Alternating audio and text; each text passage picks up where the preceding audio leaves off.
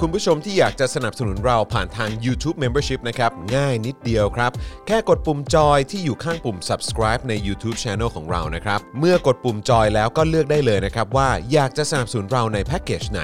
หลังจากนั้นก็เลือกวิธีในการชำระเงิน และเข้าไปกรอกรายละเอียดให้ครบถ้วนนะครับ แล้วก็กดปุ่ม subscribe ครับ แค่นี้คุณก็เป็นเมมเบอร์ของ Spoke Dark TV แล้วครับ สำหรับคุณผู้ชมที่อยากจะเป็นซัพพอร์ตเตอร์ให้กับพวกเรานะครับ คลิกเข้าไปที่หน้าแฟนเพจของ Spoke Dark TV และรายการในเครือของเราครับ แล้วกดปุ่ม Become a supporter นะครับ หรือกดปุ่ม support now ใต้คลิปรายการของเราก็ได้นะครับ แล้วเข้าไปเลือกเลยนะครับว่าจะชำระเงินทางไหนครับ ไม่ว่าจะผ่านบัตรเครดิต เดบิต เครือข่ายโทรศัพท์มือถือหรือ wallet ต่างๆ ก็ง่ายนิดเดียวนะครับ พอคลิกเข้าไปแล้วนะครับ ก็อย่าลืมใส่ข้อมูลและรายละเอียดให้ครบถ้วนนะครับ พอครบถ้วนแล้วก็กดปุ่ม subscribe ครับ แค่นี้คุณก็เป็น supporter ของ Spoke Dark TV แล้วครับ และเพื่อให้มั่นใจได้ว่าทุกท่านจะสามารถสนับสนุนเราได้อย่างต่อเนื่องในทุกๆเดือน โดยไม่หลุดจากการเป็นสมาชิก คุณผู้ชมสามารถเลือกสนับสนุนในช่องทางและแพ็กเกจที่ทุกท่านสะดวกที่สุดสำหรับการตัดบัญชีอัตโนมัติอย่างต่อเนื่องนะครับ เพื่อที่ Spoke Dark TV จะได้มีกำลังในการผลิตคอนเทนต์ดีๆ เพื่อคุณผู้ชมต่อไปครับ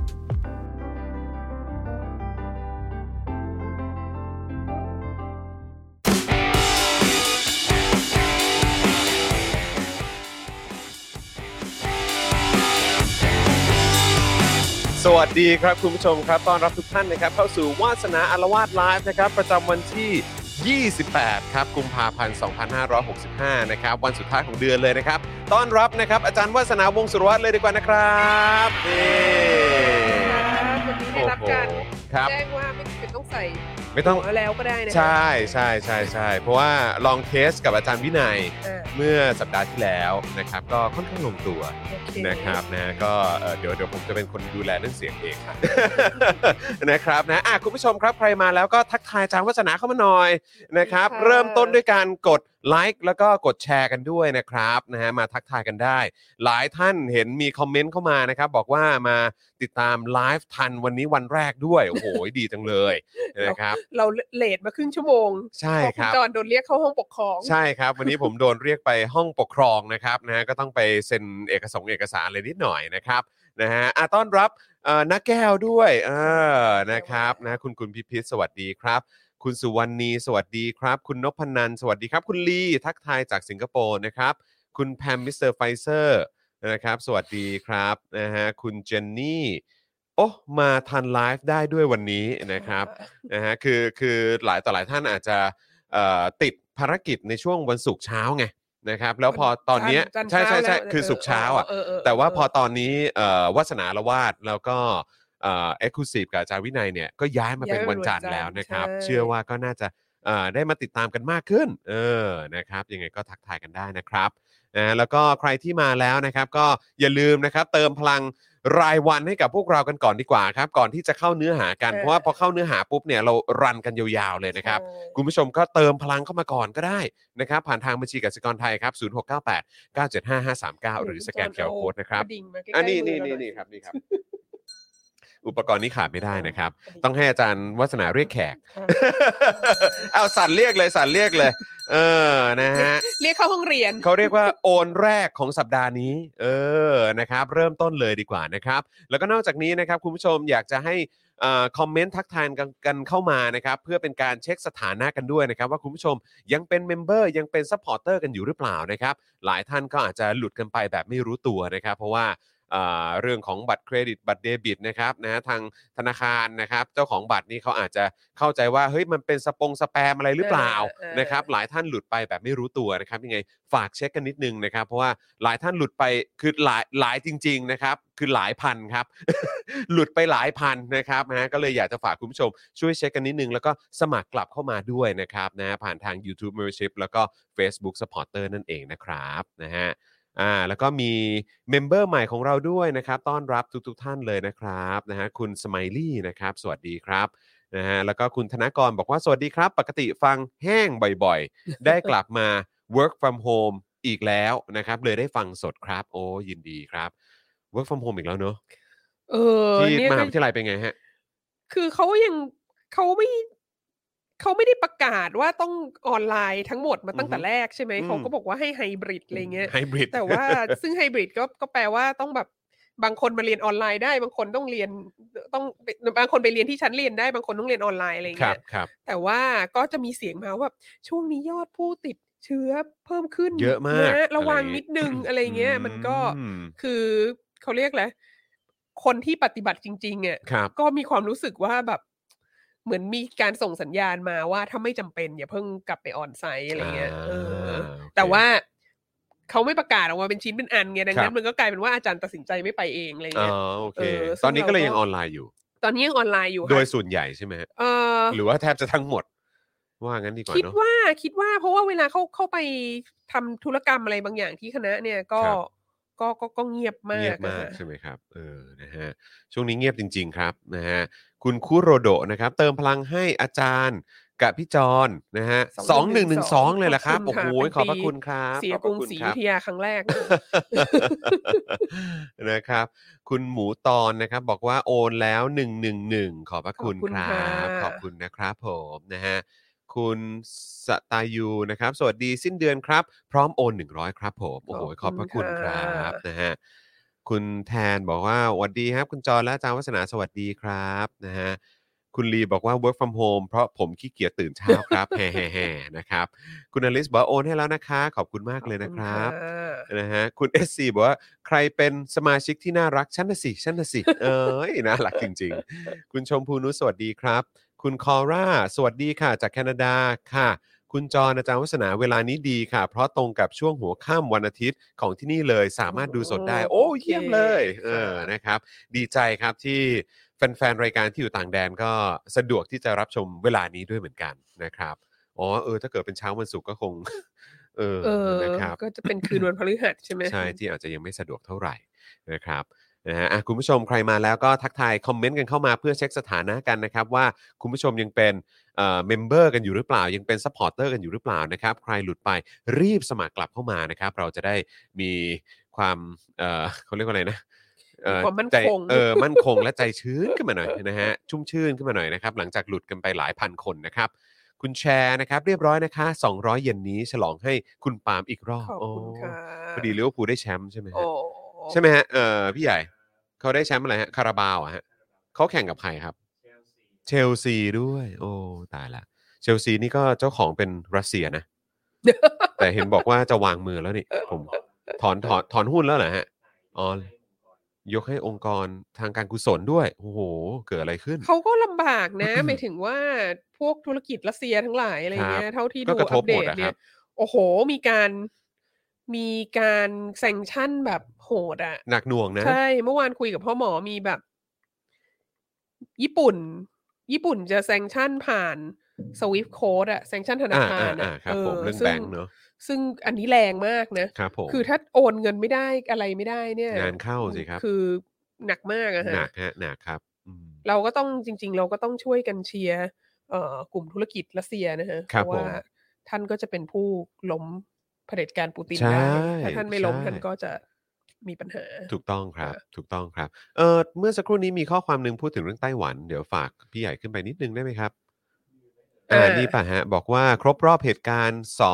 228 ใช่ ที่ไต้หวันพอดี นี้เรา เลย มาพูดเรื่องเหตุการณ์ 228คร อ่า บ75 ปี แล้วบอก ค่ะ ว่าที่นี่เป็นวันหยุดด้วยนะครับ อ่าใช่ โอ้ นะครับ คุณ เอ่อ ให้ trustee of Chelsea's charitable foundation ถือ อ๋อ ครับผม คุณจอมพักไป 4 วัน ดาวโลกอย่างเดือด ค่ะ คุณพัชชาบอกมา ซึ่งก็จริงนะครับ คุณพัชชาครับ แล้วก็น่าจะเป็นเหมือนอย่างที่หลาย ๆ ท่านบอกนะครับ เวลา Daily Topics หยุดไปปุ๊บเนี่ย มันต้องมีข่าวแบบสั่นสะเทือนประเทศเกิดขึ้นตลอดเวลา ซึ่ง คือมันคืออะไรฮะ มันคือว่า ไม่หรอกจริงๆมันก็มีตลอด จริง แห ๆ ละ มันก็มีทุกอาทิตย์นะ เออ ผมว่า เพียงแต่ว่าเวลาเราไม่ ออ อยู่อ่ะมันก็ ครับ จะเห็นได้ชัดว่าโอ้โห ไม่อยู่แล้วข่าวนี้ออกมาเลยทีเดีย เอ วอะไรเงี้ย อ นั่นนะสิครับ จริงๆแล้วมันมีเรื่องมีเรื่องทุก มี วัน เรื่องทุกวันทุกอามีทิตย์ มี อะครับ มีมีมอันนึงเห็นในใน Facebook เมื่อเช้าบอกว่าอะไรนะร้านหนังสือย้าย post apocalypse fiction ครับ ไปไว้ใน current affairs อะไร อ่ เงี้ย า คือ รั แบบ ผม ว่าชีวิตเราทุกวันนี้นี่มันแบ ครับ บ ว่าเหมือนกะลียุคทุกวัน เออ อะไรเงี้ยเหมือน ใช่ แบบ end of the world ทุ ใช่ กวัน ใช่ใช่ใช่ นะครับคุณวรยาบอกว่าโอนแล้ว 220ครับเป็นแฟนงานอาจารย์ ข วั อ ฒ บ นา คุณค่ะ นะครับขอบพระคุณมากนะครับ คุณ Rock Rhythm โอ้โหนะครับบอกว่าเสียหมีเขาใช้คำว่าเสียหมีเลยนะ เพราะว่าเขาเป็นรัสเซียใช่ไหมถอยหลังออกมาให้ฟาวเดชั o นดูแลการบริหารแทนครับ คือเสียยังเป็นเจ้าของแต่ไม่มีส่วนในการตัดสินใจใด ๆ แล้ว เพื่อไม่ให้ตัวสโมสรโดนเพ่งเล็งกว่านี้ครับอ๋อครับผมนะเดี๋ยวจะโดนเอ่อแซงชั่นสโมสรเชลซีขึ้นมาจะเป็นไงเนี่ย เออ อันเนี้ยลำลำบาก เออ ก็ลำลำบากมาก คือเอาจริง ๆ บางทีการตัดสินใจของผู้นำทางการเมืองเนี่ยมันก็ มันก็ นี่เรายังเป็นห่วงอยู่เลยนะ แบบ แบบหมู่บรรดาชาวรัสเซียที่มาครอบครองพัทยาไปครึ่งหนึ่ง เออเออ เอ เอ อ อ ภูเก็ตไปอีกครึ่งหนึ่งอะไรเงี้ย ครับคเขารับ แบบเขาเป็นยังไงกันบ้างแล้ว นั่นน่ะ อไร สิ เงี้ย นั่นน่ะ เออ สิเออนะครับ คุณศิรภพบอกว่าตอนนี้อยู่นอกบ้านครับ แต่กลับบ้านแล้วจะโปรยให้นะครับ โอ้ยขอบคุณนะครับ คุณศิรภพนี่จะเป็นสายโปรยดาวให้กับพวกเราแบบเข้มข้นนะ ขอบ ครับ คุณค่ะ นะฮะ อ่ะ คุณผู้ชมครับนะฮะ ตอนนี้ก็เราเข้ามาเข้ารายการมาแล้วประมาณ 10 นาทีนะครับ ก็ย้ำอีกครั้งครับ ฝากคุณผู้ชมช่วยกดไลค์ กดแชร์กันด้วยนะครับ นะฮะ แล้วก็เติมพลังแบบรายวันเข้ามาให้อาจารย์วัฒนาก่อนก็ได้นะครับ ผ่านทางบัญชีกสิกรไทย 0698975539 หรือสแกนเคอร์โคนะครับ อาจารย์วัฒนาช่วยสั่นกระดิ่งอีกที เอาเลิกเอาใช้ได้ไหมฮะ เราจะเริ่มกันแล้วนะคะ นะฮะ อ่ เออ า นะครับ ก็อยากจะให้เติมพลังเข้ามาก่อนละกันนะครับ นะ คุณจูนบอกว่าสวัสดีวันสิ้นเดือนค่ะ นะครับ สวัสดีครับ นะฮะ ก็ เอ่อ พรุ่งนี้ก็ขึ้นเดือนใหม่แล้วครับ ไปไปมาๆปี 2022 นี่ก็ ผ่าน รวดเร็ว 2 เดือนไปไวเหมือนกันนะครับ รวดเร็ว เนี่ย ค่ะ เออ นะครับ นะฮะ พรุ่งนี้หวยออก พรุ่งนี้หวยออกด้วย ใช่ อย่าลืม ใช่ ทำกันบ้านนะคะทุก ใช่ คน ครับ นะฮะ แล้วก็มี มีคนบอกว่าอยากให้อาจารย์พูดถึงคนไทยที่เชียร์รัสเซียหน่อย โอ้โห อันนี้อาการหนักมาก อาการหนักใช่ไหมฮะ มาก แต่มันก็ มันก็อธิบายได้ค่ะ เดี๋ยววันนี้ก็จะพูดเรื่องนี้ เดี๋ยวจะมีประเด็นนี้ เดี๋ ด้วย พู นะ เรื่อง ครับ นี้นิดนึงค่ะ เออนะครับ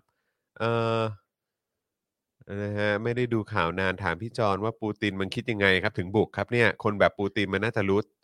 เออวาสนาคิดเหมือนคุณมากเล เอย อ ว่ามันว่าพังมากกว่าได้ คือวาสนาแบบ เออ ไม่คิดเลยว่ามันจะบุกเอางี้ดีก นั่ ว่า นน่ะสิ อันเนี้ยเป็นอะไรที่คาดผิดมาก เพราะว่ามัน เพราะว่ามัน ดูว่ามันจะไม่ได้อะไรขึ้นมาเลย เอ อะ อ เออ แปล มั ก น ใช่ไหมฮะ คือนึกออกไหมมันจะ เพื่อ จะมันจะมีคนอย่างเกาหลีเหนือ ที่แบบ ที่เราที่เรา ที่เราค่อนข้างคาดหวังมันว่ามันสติไม่ค่อยดี อะไร ครั เงี้ บ ย ครับ ไม่ไม่ถึงว่าไม่ไม่ใช่คนเกาหลีเหนือทั้งหมดนะแต่หมายถึ ครั ง บ ผู้นำเผด็ ค จ รับ การเกาหลีเหนือ ครับ ซึ่งก็สามารถที่จะทำนั้นทำนี้ที่มันไม่ค่อยมีตรกกะได้ อืม อะไรเงี้ อื ย ม ทุกคนก็ อืม กลัวโอ้โหเขามีแบบขีปนาวุธนิวเคลียร์เมื่อวันก่อนก็เพิ่งยิงไปตกข้างญี่ปุ่น ใช่ ใช่ไหม ใช่ เออ อันเนี้ยคือคนอย่างคิมจองอึนหรือคิมจองอิลพ่อเขาหรือคิมอิลซุงอะไรเงี้ ค ย รับ ก็เป็นคนชนิดที่ว่าแบบ เดาไม่ถูกอะ่ะ อืม แล้วก็ เดาทางไม่ได้ เออเดาทางไม่ถูกดังนั้นอันอันนั้นก็ถ้าเป็นอันนั้นเราก็จะเสียวสยองใช่ไหม เออ แต่ว่าปูตินเนี่ยเราที่ผ่านมาเราไม่ได้จัดปูตินอยู่ในกลุ่มเดียว อยู่ใน กับ หมวดนั้นเนอะ เอออยู่ในหมวดนั้น เราก็คิดว่าที่ผ่านมาปูตินก็เรียกร้องความสนใจอะ่ะ ครับ แต่ว่ามันการเรียกร้องความสนใจมันควรจะได้ประมาณหนึ่งอะ่ะมัน ค ไม่ รับ ควรจะถึงขั้นนี้อะไร ครับ เงี้ยอันนี้อันนี้ต้องบอกจริงๆว่าว่าว่า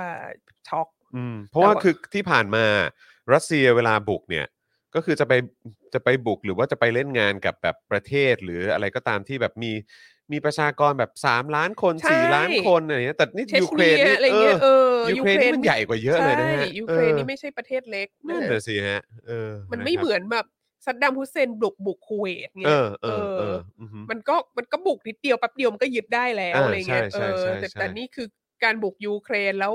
แล้วคาดหวังว่าจะชนะภายในสามวันอะไรเงี้ย อืมคือคิดอะไร ค่อนข้างค่อนข้างเป็นอะไรที่ค่อนข้างแบบ เออ แต่ก็นั่นแหละเดี๋ยวเดี๋ยวเราเดี๋ยวเรามาคุยกัน ได้ นะะ ครับได้ครับอ่าโอ้โหคุณผู้ชมน่ารักมากเลยนะครับ พอบอกว่าอ่าเดี๋ยวโอนก่อนเริ่มรายการนะ คุณผู้ชมก็โอนกันมาใหญ่เลยครับ ขอบพระ นะขคุณอบพระคุณมาม าก ก เลยค ค่ะ รับ คุณแพนิกบอกว่าโอนแล้วครับ 101 บาทเติมหลอดเป็นกำลังใจให้อาจารย์วัฒนาขอบพระคุณมากนะครับ นะฮะ อ่ะ โอเค คุณผู้ชมครับ คิดว่าหลายท่านก็น่าจะแบบ อ่ะ เริ่มเริ่มเริ่มได้แล้ว เริ่มได้แล้ว เออ วันนี้อยาก ใช่ จะฟังนะครับ นะฮะ ใช่ค่ะ งั้นก็อ่าวันนี้เราจะเริ่มต้นที่ คือ เรื่องไหนดีครับ คือ เ จริง ๆ แล้วอะเรารู้สึกว่า หลาก โอ้ ห โห ลายมาก เดือนย้ายมาวันจันทร์เนี่ยเดือนกุมภาเนี่ยเราได้เราได้ลงแต่วันที่มันเป็นวันพิเศษทั้งนั้นเลย เนอะ คราวที่แล้ว เนอะ ก็ลงวันวาเลนไทน์ใช่ไหมฮะ เออ ใช่ใช่ แล้วก็ ใช่ คราวเนี้ยก็แบบโอ้โห 28 กุมภา ใช่ครับ ก็ก็จำเป็นต้องพูดเรื่องนี้แล้วแหละ เพราะว่า 28 กุมภาเนี่ยเป็นวันสำคัญของประวัติศาสตร์ไต้หวัน ครับ นะฮะแล้วก็ เอ่อแล้วมันก็เกี่ยวข้องกับการต่อสู้กับเผด็จการ เกี่ยวข้องกับการเรียกร้องประชาธิปไตย เกี่ยวข้องกับเอ่อความสัมพันธ์ข้ามช่องแคบ เกี่ยวข้องกับความเป็นไต้หวันอะไรเงี้ย ครับ ก็เลยคิดว่าเอออยากอยากจะคุยเรื่องนี้ อืม โดยทั่วๆไปก็คือเราเราก็คือรายการเราเป็นเรื่องจีนใช่ไหมเรื่องจีนเรื่องไต้หวันเรื่องจีนพ้นทะเลเรื่องอะไรเงี้ย ครับฮ่องกงอะไรเงี้ยดังนั้นก็เรื่องนี้ก็เรื่องนี้ก็จำเป็นต้องพูดอะไรเงี้ย แต่ว่าในสัปดาห์ที่ผ่านๆมาเอ้ยในช่วงสัปดาห์ที่ผ่านมาเนี่ยมันโอ้โหเรื่องเกิดเยอะมาก อืม แล้วมันก็แบบมันก็ไม่พูดถึงก็ไม่ได้อะไรเงี้ยแต่ว่าในขณะเดียวกันความน่าสนใจก็คือว่าเรื่องที่เราอยากจะพูดทุกเรื่องอ่ะมันเป็นเรื่องเกี่ยวกับการต่อสู้กับเผด็จการหมดเลย เออ เออดังนั้นเราก็เลยคิดว่าเออธีมวันนี้ก็จะเป็นเราก็เลยขออนุญาตไว้ตอนที่โฆษณาว่าขอทำให้วันที่ 28 กุมภาเนี่ยเป็นวันต่อต้านเผด็จการสากล เอ อ นะ ครั คื บ อ อืม คือตอนนี้มันเป็นวันต่อต้านเผด็จการของของไต้หวันอยู่แล้ว ครับ อะไรเงี้ ค ย รับ ก็ก็จริง ๆ แล้วมันควรจะเป็นวันต่อต้านเผด็จการสากล เพราะว่า อืม มันก็ยังมีเผด็จการที่เราต้องต่อสู้อยู่ ครับ เยอะมากนะฮะ อืม ก็ก็เลยคิดว่าเดี๋ยวจะ เดี๋ยวจะคุยให้ฟังเรื่องไอ้วันสองสองแปดเนี่ย ครั แล้ บ วก็แล้วก็หลังจากนั้นก็จะขยายไปคุยเรื่องสถานการณ์ในโลกปัจจุบันนะฮะเรื่องเอ่อนี่แหละ รัสเซียยูเครน ซึ่งมีท่านผู้ชมแบบถามมาก่อนล่วงหน้าตั้งแต่คราวที่แล้ววันที่สิบสี่ก็แบบ ทุกคนก็ถามว่าจะบุกไหมจะบุกไหมจะบุกไหมอะไรเงี้ยเราก็มีความรู้สึกว่าแบบ มันหนึ่งมันไม่ใช่เรื่องจีนนะลูก อย่าพูดถึง เออ สองก็คือว่ามันมันบอกยากอะ่ะ อืม เออ ก็ดีนะที่เราไม่ได้พูดไปก่อนว่ามันจะไม่บุก เพราะ ค ว่า รับ ไม่งั้นก็จะเสียหมาใช่ไหม อืม แล้วก็เอ่อแต่ว่าตอนเนี้ยพอบุกแล้วอ่ะ มันมีผลกระทบมาถึงจีน มันมีท่าทีของจีนที่น่าสนใจมากเกี่ยวกับ เออ สถานการณ์ที่เกิดขึ้นนี้นะฮะดังนั้นเราก็จะคุยเรื่องนั้นนิด ร นึ วม ง เอ่อโทษนะฮะรวมถึงมีคนก็ตั้งคำถามถึงประเด็นว่าถ้ารัสเซียบุกยูเครน อ่าๆใช่ใช่ อะไรแบบนี้เนี่ย จีน แล้ จะ ว บุกไต้หวัน จีจะ ไหม บุกไต้หวันไหม อ่า ก็ ใช่ มีด้วยเหมือนกัน ซึ่งเราคิดว่าเราค่อนข้างมีมีคำถามเอ้ยมีคำตอบที่มันที่มันชัดเจนและฟันธงได้ในเรื่องนี้ในวันนี้ โอ้ ซึ่งก็เดี๋ยวจะเดี๋ยวก็จะตอบ แล้วก็อันเนี้ยก็จะเชื่อมโยงมาถึงที่เมื่อสักครู่มีคนบอกว่าอยาก อยากให้คุยเรื่องคนไทยที่เชียร์รัสเซียอะไร อ่า เงี้ย ใช่ใช่ เอ ใช่ อ ใช่ ซึ่ง ครับ มันก็เราคิดว่ามันก็เกี่ยวพันกันอย่าง เกี่ยวพันกันอย่างลึกซึ้งกับวัฒนธรรมเผด็จการของประเทศนี้อะ ครับ ที่ทำให้มีแนวโน้มจะชอบเชียร์เผด็จการอะไรเงี้ อื ย ม แต่ว่าเดี๋ยว อืม เดี๋ยวเราจะคุยในรายละเอียดต่อไป ครับ แล้วก็พอมาดูเรื่องคนไทยที่เชียร์รัสเซียแล้วอ่ะก็จะกลับมาดูเหตุการณ์แห่งความแบบว่าเผด็จการ รัฐประหารมาฮะ เผด็จการในเขาเรียกอะไรเผด็จการในเสาหลักของแผ่นดิน เออ อะไรเงี้คยรับผม เออเผด็จการที่เข้าไปถึงแบบสถาบันอุดมศึกษา ครับครับ แล้วก็การใช้การรัฐประหารที่ การ เด รัฐประหารที่เกิดขึ้นใน สม จุฬา ย่นเมื่อสุดสัปดาห์ที่ผ่านมา ซึ่งตลกมาก ค แบบ รับ ทำไมจะต้องเปิดวันเปิดวันเสาร์วันอาทิตย์คือแบบเขาเรียกอะไรปล่อยนำเสนอข่าววันเสาร์วันอาทิตย์ เพราะว่าคิดว่า คิดว่าชาวโลกเขาโซเชียลมีเดียเขาหยุดงานเหมือนตัวเอง เออตล คิด ก ว่า ฮะ คิดว่าจะไม่มีใครด่าใช่ไหม ครับผม อะไรเงี้ยเออก็ โถ ก็ต้อง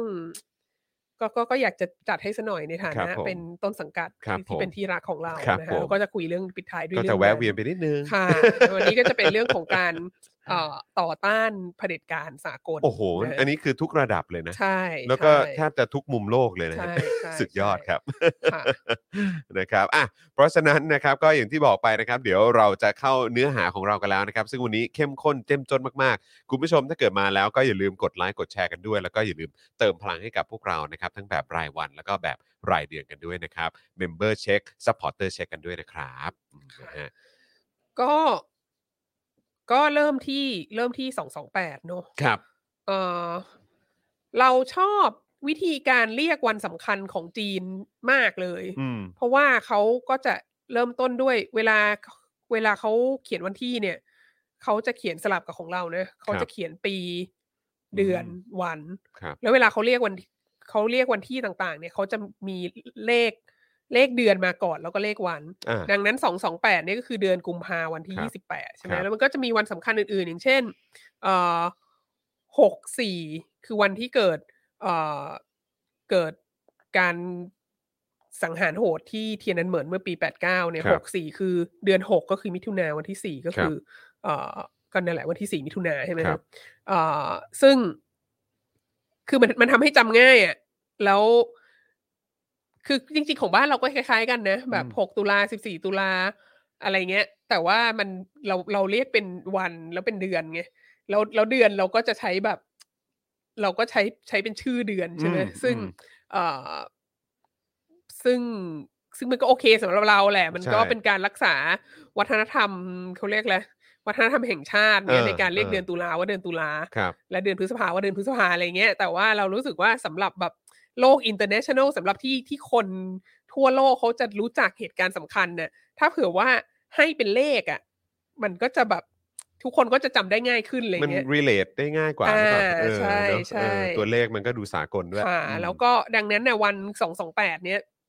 มันก็คือวันที่ยี่สิบแปดกุมภานะแล้วก็เอ่อปีนี้ครบรอบเจ็ดสิบห้าปี เพราะว่าเหตุมันเกิดในปีพันเก้าร้อยสี่สิบเจ็ดนะฮะเอ่อพันเก้าร้อยสี่สิบเจ็ดเนี่ย ฝ่ายคอมมิวนิสต์ยังไม่ชนะในแผ่นดินใหญ่นะสาธารณประชาชนจีนสถาปนาขึ้นมาปี 1949 เนอะแต่ว่า 1947 เนี่ยคือแบบการสงครามในในสงครามกลางเมืองจีนเนี่ยมัน เอ่อมันดำเนินไปพอสมควรแล้ว พอสมควรแล้วถึงขั้นที่ว่าเจียงไคเชกเอ่อผู้นำสาธารณรัฐจีนเนี่ยก็เริ่มเริ่มจะขนของไปฟอร์โมซาแล้ว มีความเริ่มจะเห็นความเป็นไปได้ที่จะต้องตั้งรัฐบาลพัดถิ่นรัฐบาลลี้ภัยอะไรเงี้ยก็เริ่มก็ขนของออกจากปักกิ่งไปเยอะแล้วนะฮะเอ่อแล้วก็มีกำลังทหารตำรวจเจ้าหน้าที่รัฐอะไรต่างๆ เนี่ย ย้ายไปอยู่ที่เกาะฟอร์โมซาเนี่ยเยอะแล้ว อืม นะแล้วเออแล้วสิ่งที่เกิดขึ้นในวันที่ 28 กุมภาพันธ์947 ก็คือ มีแม่ค้าคนหนึ่งเป็นผู้หญิงเอออยู่ที่สถานีรถไฟไทเป แล้วเขาก็ถือกระจาด แล้วเขาก็มียาดมยาลมยาหม่องมีเอ่อบุหรี่ที่ขายเป็นตัวตัวๆใช่ไหมแล้วก็ เอ่อก็ก็เดินขายอยู่เป็นปกติ แล้วก็มีเจ้าหน้าที่ของเจ้าหน้าที่ของรัฐบาลจีนคณะชาติอะมา อือฮึ เอ่อมาขอดูใบอนุญาต เจ้าหน้าที่เนี่ยเข้าใจว่าเป็นสารวัตรทหารนะครับ อหมายถึงว่าไม่ใช่เจ้าหน้าที่ตำรวจอะเป็นเป็นเขาเรียกอะไรเป็น military police อะเป็นเป็นตำรวจของของกองทัพอะ อืม เอ่อมามาขอดูใบอนุญาตขายยาสูบเพราะว่ามันต้องมันต้องจ่าย มันต้องจ่ายค่าอะไรอะภาษีที่จะขายยาสูบใช่ไหม อื ทีนี้ อืม เราก็อย่างที่รู้ๆกันแหละแบบ บ้านเราเมื่อก่อนก็เคยมีนะไม่รู้ไม่รู้ตอนนี้ยังมีหรือเปล่าแบบตามตามสถานีรถไฟอะไรที่เขาแบบเอาเอาบุหรี่มาขายเป็นตัวตัวๆแยกขาย อ่า ไม่ได้ขายทั้งซ แย อก งอะ แยกซองขาย เอออ ม ซึ่งถ้าเป็นอย่างเงี้ยมันก็จะแบบมันก็จะไม่ค่อยเสียภาษีกันหรอก เออ แล้ว เออ แล้วมันก็จะ เออไม่ไม่มีไม่มีใบอนุญาตอะไรเงี้ยเออซึ่งก็ก็ก็โอเค ถ้าถามว่าผิดกฎหมายไหมก็ก็ก็คงผิดแหละ ครับ แต่ว่าที่สำคัญก็คือว่าไต้หวันเนี่ยในปี 1947 เนี่ยเพิ่งจะเข้าไปอยู่ภายใต้การปกครองของสาธารณรัฐจีนมาได้สองปี อืม เพราะว่าก่อนหน้านั้นเนี่ยตั้งแต่ปี 1895 จนถึงสิ้นสุดสงครามโลกครั้งที่ 2 1945 เนี่ย เป็นอาณานิคมของญี่ปุ่นมาโดยตลอด อืม แล้วก็เราก็ไม่แน่ใจว่ากฎหมายญี่ปุ่นเดิมเป็นยังไงอะแต่ว่าคุณป้าคนเนี้ยเขาก็เขาก็ขายของเขา ของ อย่างเดียว เขา เขาก็ไม่เคย อืม มีมีปัญหาอะไร ครับ เงี้ยแล้ว ครับ ก็ อยู่ดี ดังนั้นน่ะคือมัน อืม เหมือนแบบ เพิ่งจะมา เพิ่งจะเข้ามาปกครอง แล้วก็แล้วก็มากฎหมายก็ยังจัดการอะไรยังไม่เรียบร้อยอะ่ะ แล้วก็เหมือนแบบมาบังคับใช้ตรงนี้คือมันก็เหมือนแบบ เหมือนมาไถ่ายตังค์เหมือนมา อืม ลังแก อืม เบสิคลี่ อืม แล้วก็เอ่อพอพอคุณคนนี้เขาบอกว่า เออเขาไม่เขาไม่มีเขาไม่มีไลเซนส์ที่จะขายอ่ะ ๆอือฮึ ก็คือยึดของเขาไปทั้งกระจาดเลย แล้วก็เอาเงินเขาไปด้วย คือแบบ อืม กลายเป็นปล้นอะไรเงี้ยคือแบบ เอาไปหมดเลยอะ่ะเขาก็บอกว่าเขาก็บอกว่าถ้าจะยึดยาสูบก็ยึดยึดแต่ยาสูบไหม อือฮึ หรือว่าจะปรับหรืออะไรก็ก็ก็บอกมาไม่ใช่แบบยึดไปหมดเลยอะไรเงี้ยก็มีการเอ่อพยายามจะพูดกัน ซึ่งก็เข้าใจว่ามันก็มีปัญหาเรื่องการพูดกันไม่รู้เรื่องด้วยแหละ เพ อืมราะว่า เอ่อไต้หวันเนี่ยอยู่ภายใต้การปกครองของญี่ปุ่นมา 50 ปีเนี่ย ครับ ก็คือญี่ปุ่นมาทำระบบการศึกษาใหม่หมดเลย แล้วก็เอ่อภาษาราชการก็เป็นภาษาญี่ปุ่น อืม ดังนั้นคนไต้หวันเจเนอเรชันหนึ่งเต็มๆอะก็คือว่าโตขึ้นมาโดยเรียนภาษาญี่ปุ่นที่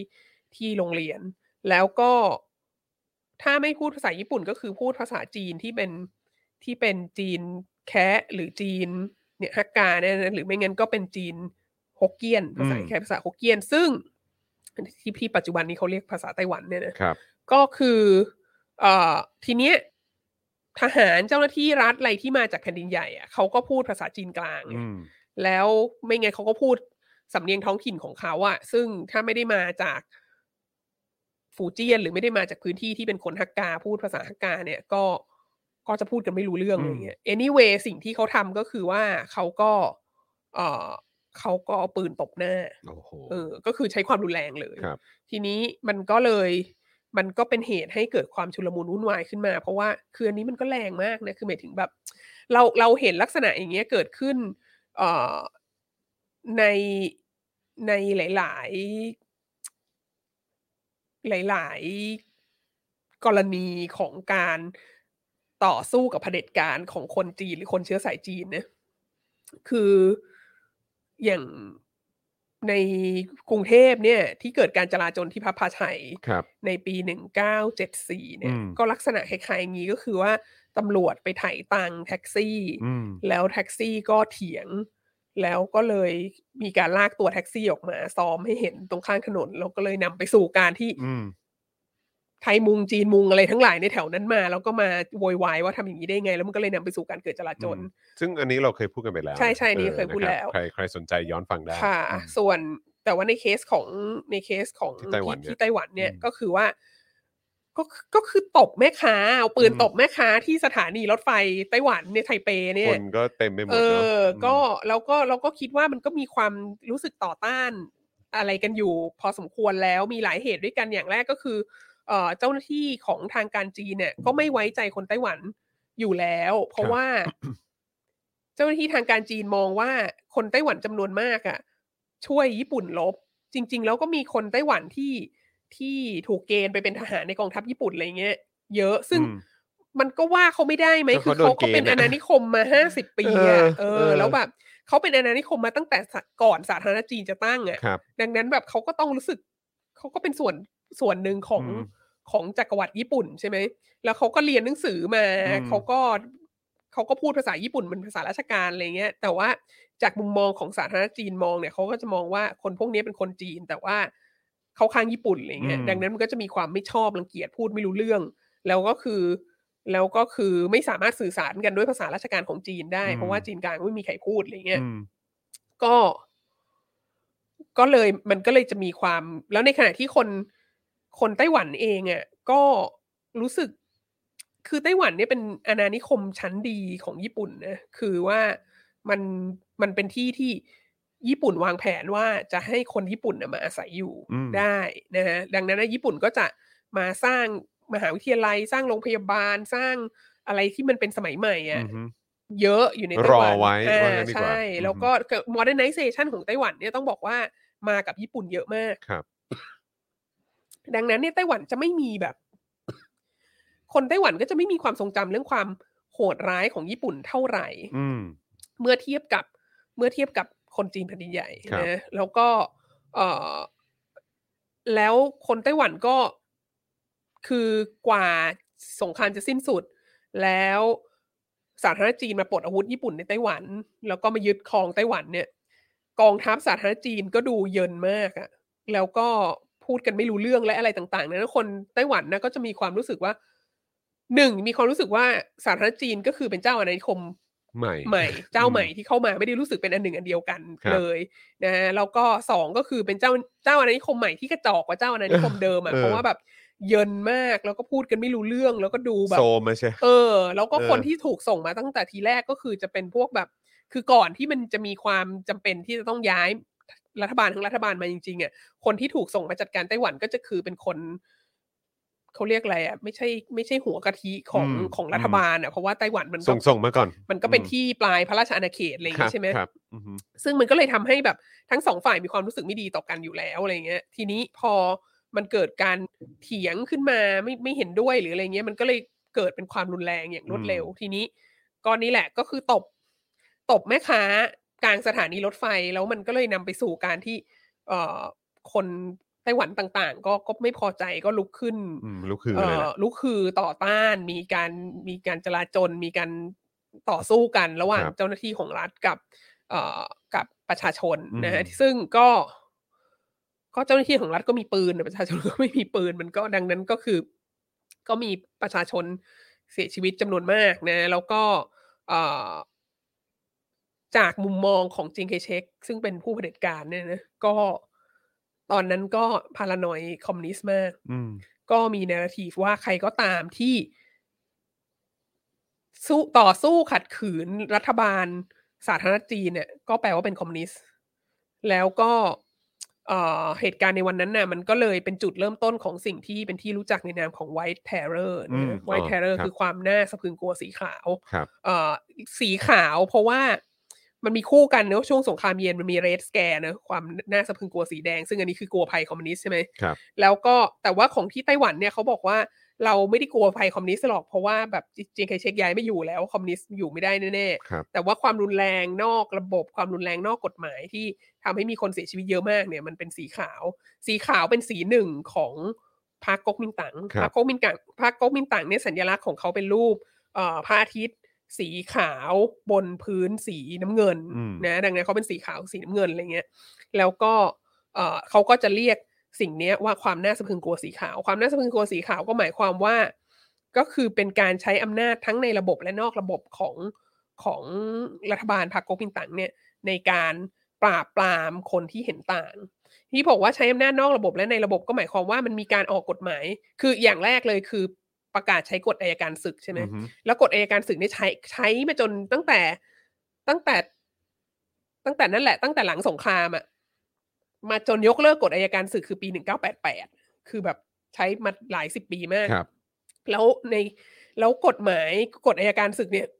มันก็จะเนี่ยแหละห้ามแบบชุมนุมประท้วงรัฐบาลห้ามอะไรเงี้ยแล้ว ก็ ก็ จะมีกฎพวกนี้อยู่แล้ว ใช่แล้วมันก็จะมีกฎหมายที่บอกว่าห้าม ห้ามตั้งพรรคการเมือง อืม ห้ามมีการเคลื่อนไหวทางการเมือง มันก็จะริดรอนสิทธิ ห้า เส ม รีภา วิ พ จาร ไป ณ์ นะ รัฐบาลห้ามอะไรเงี้ย เออ ก็คือเป็นกฎหมายชนิดที่แบบ ปิดปากอะ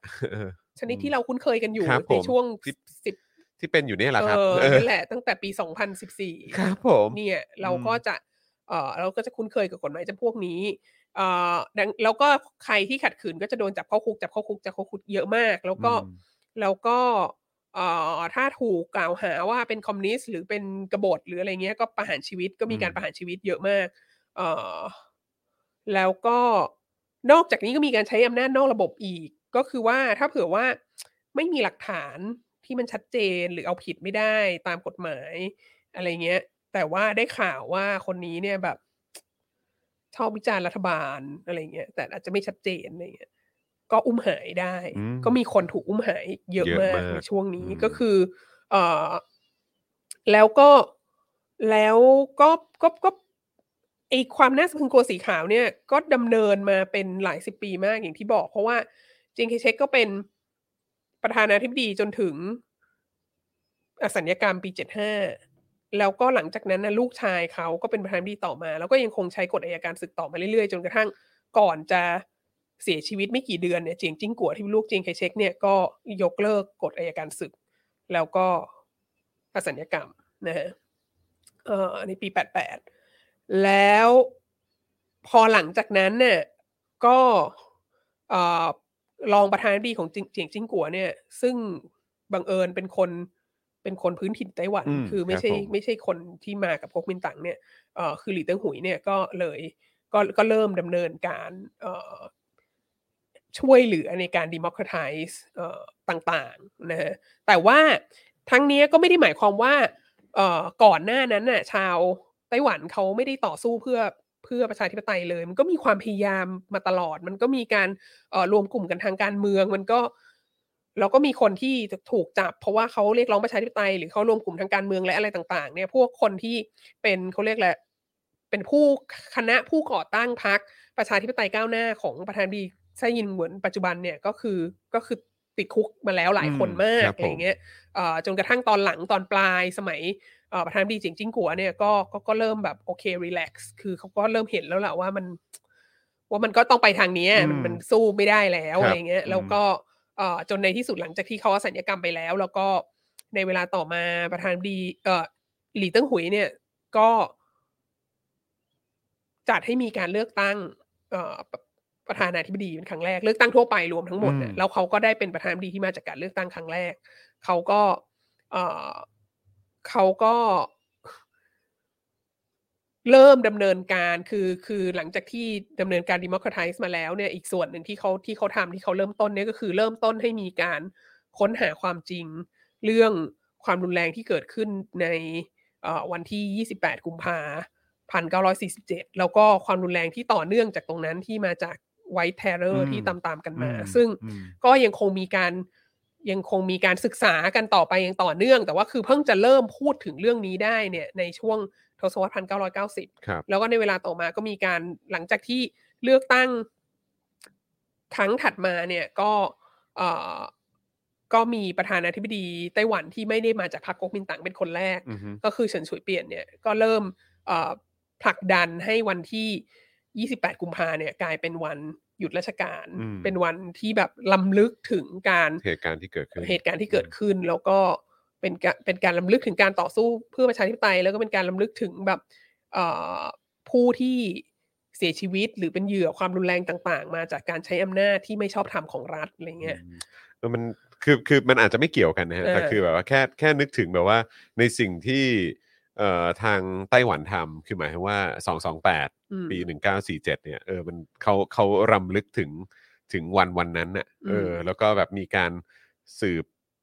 สาว ใช่ ว่าเหตุการณ์มันเกิดอะไรขึ้นกันแน่ และผลกระทบที่มันต่อเนื่องมา white terror ที่ที่อาจารย์วัฒนาบอกเนี่ยเออมันมันน่าสนใจมากแต่คือ พอนึกถึงสิ่งที่เกิดขึ้นบนแผ่นดินใหญ่คืออย่างเหตุการณ์ที่เทียนนันเหมือนเนี่ย อ่า คือกลับกลายเป็นว่าก็ก็พยายามจะปิดให้เงียบที่สุด คือ แล้วก็แล้วก็อีกอย่าง อืม คือไอ้ตอนปฏิวัติวัฒนธรรมหลังจากที่ อืม เอ่อเติ้งเสี่ยวผิงเขาเหมือนเหมือนจัดการแก๊งอโฟอะไรต่างๆไป เออเออ แล้วเนี่ย เออ มันก็ไม่ได้มีการติดตามถึ ง คือ ผลกระทบที่มันเกิดขึ้นจากการปฏิวัติวัฒนธรรมด้วยใช่ไหมฮะคือมัน ประ มัน ประเด็นหลักอะ มันเหมือน มันคือ ต่างกันเลยเนาะ ประเด็นหลักมันคือ วิธี handle มัน รัฐ เอบ าลที่เอางี้ดีกว่า ออืม เอาพูดกันตรงๆ ครับ simple simple เนี่ ครับยรัฐบาลที่เป็นฆาตกรน่ะ อืม ยังมีอำนาจอยู่ ครับ ในแผ่นดินใหญ่ อ่า ดังนั้นน่ะก็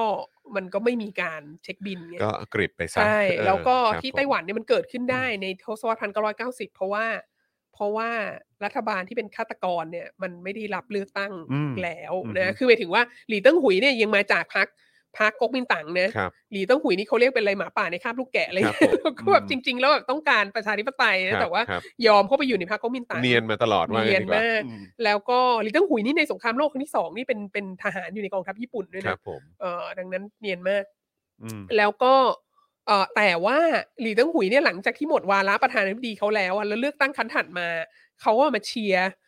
เอ่อผู้สมัครของพรรค DPP ชัดเจน ใช่ แล้วก็พรรคก๊กมินตั๋งก็ขับเขาออกจากพรรค ออ เขาโดน ครับผม ขับออกจากพรรคก๊กมินตั๋งนะ ครับผม ประธานาธิบดีหลีเตั้งหุยเนี่ยคือ เออ พรรคก๊กมินตั๋งเนี่ยอุตส่าห์มีประธานาธิบดีที่มาจากการเลือกตั้งเป็นคนแรก ค ใน รับ ประวัติศาสต ผม ร์ไต้หวันนะ แล้วก็ ว่า ยังโดน พรรค ขั ก๊ บ กมินออกจากพรตั๋งก็ขับออกไปรค เพราะ ด้วย ว่า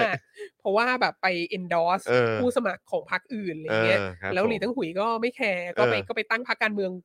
ใหม่ของตัวเอง ซึ่งแบบเป็นพรรคที่เขาเรียกอะไรเป็นพรรคที่ radical กว่าพรรค DPP เออ เป็นพรรคที่แบบเรียกร้องการประกาศเอก ราชอะอย่างหนัก ค มา รับ ก ผม นะ อือฮะ เอ่อก็ก็ตอนนี้วันสองสองแปดเนี่ยก็เป็นวัน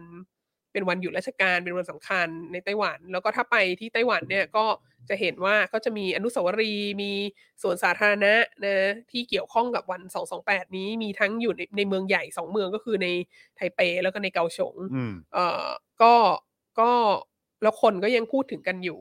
เอ่อในที่ที่เราโฆษณาใน Facebook อ่ะก็มีคนทักคือมีมีคนทัก เสื้อ เสื้อ นะ ตัว ฮะ นี้ตลอดเวลา เสื้อ ซึ่งไม่ ครับมีขายนะคะคุณ เอ ต้อง ้ เป็ ย นคุณต้องเป็นแบบว่าเซเลบ ครับ ผมเขาถึงจะส่งมาให้ใช่ไหม ส่ง ฮะ ให้นะฮะ เขาถึงจะส่งมา เอ่ ให้ อแต่ว่ามี เออ ก็มีนอกนอกจากมีคนคอมเมนต์ว่าอยากได้เสื้อนะฮะ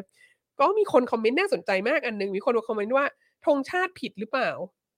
ธงชาติมันต้องเป็นแบบ สีแดงไหม มันต้องเป็นสีแดงที่มีแบบพระอาทิตย์สีขาวอยู่ อ่า ค่ะซึ่งคือธง ที่เป็น ชา สี ติ น้ำเงิน อย่าง แล้ว เป็น มีำ ทาง งิยู่ การ เ ใช่ ครับผม ของสาธารณจีน ครับผม นะเวลานี้ อันนี้เป็น เออ คำที่ทักที่ที่ทักได้ถูกต้องมาก ครับ เลย ผม คืออันเนี้ยมันเป็นธงชาติที่ มันเป็นธงชาติอัลเทอร์เนทีฟอะ ครับ มันเป็นธงชาติที่ ที่เขา ที่ เขา พรรค DPP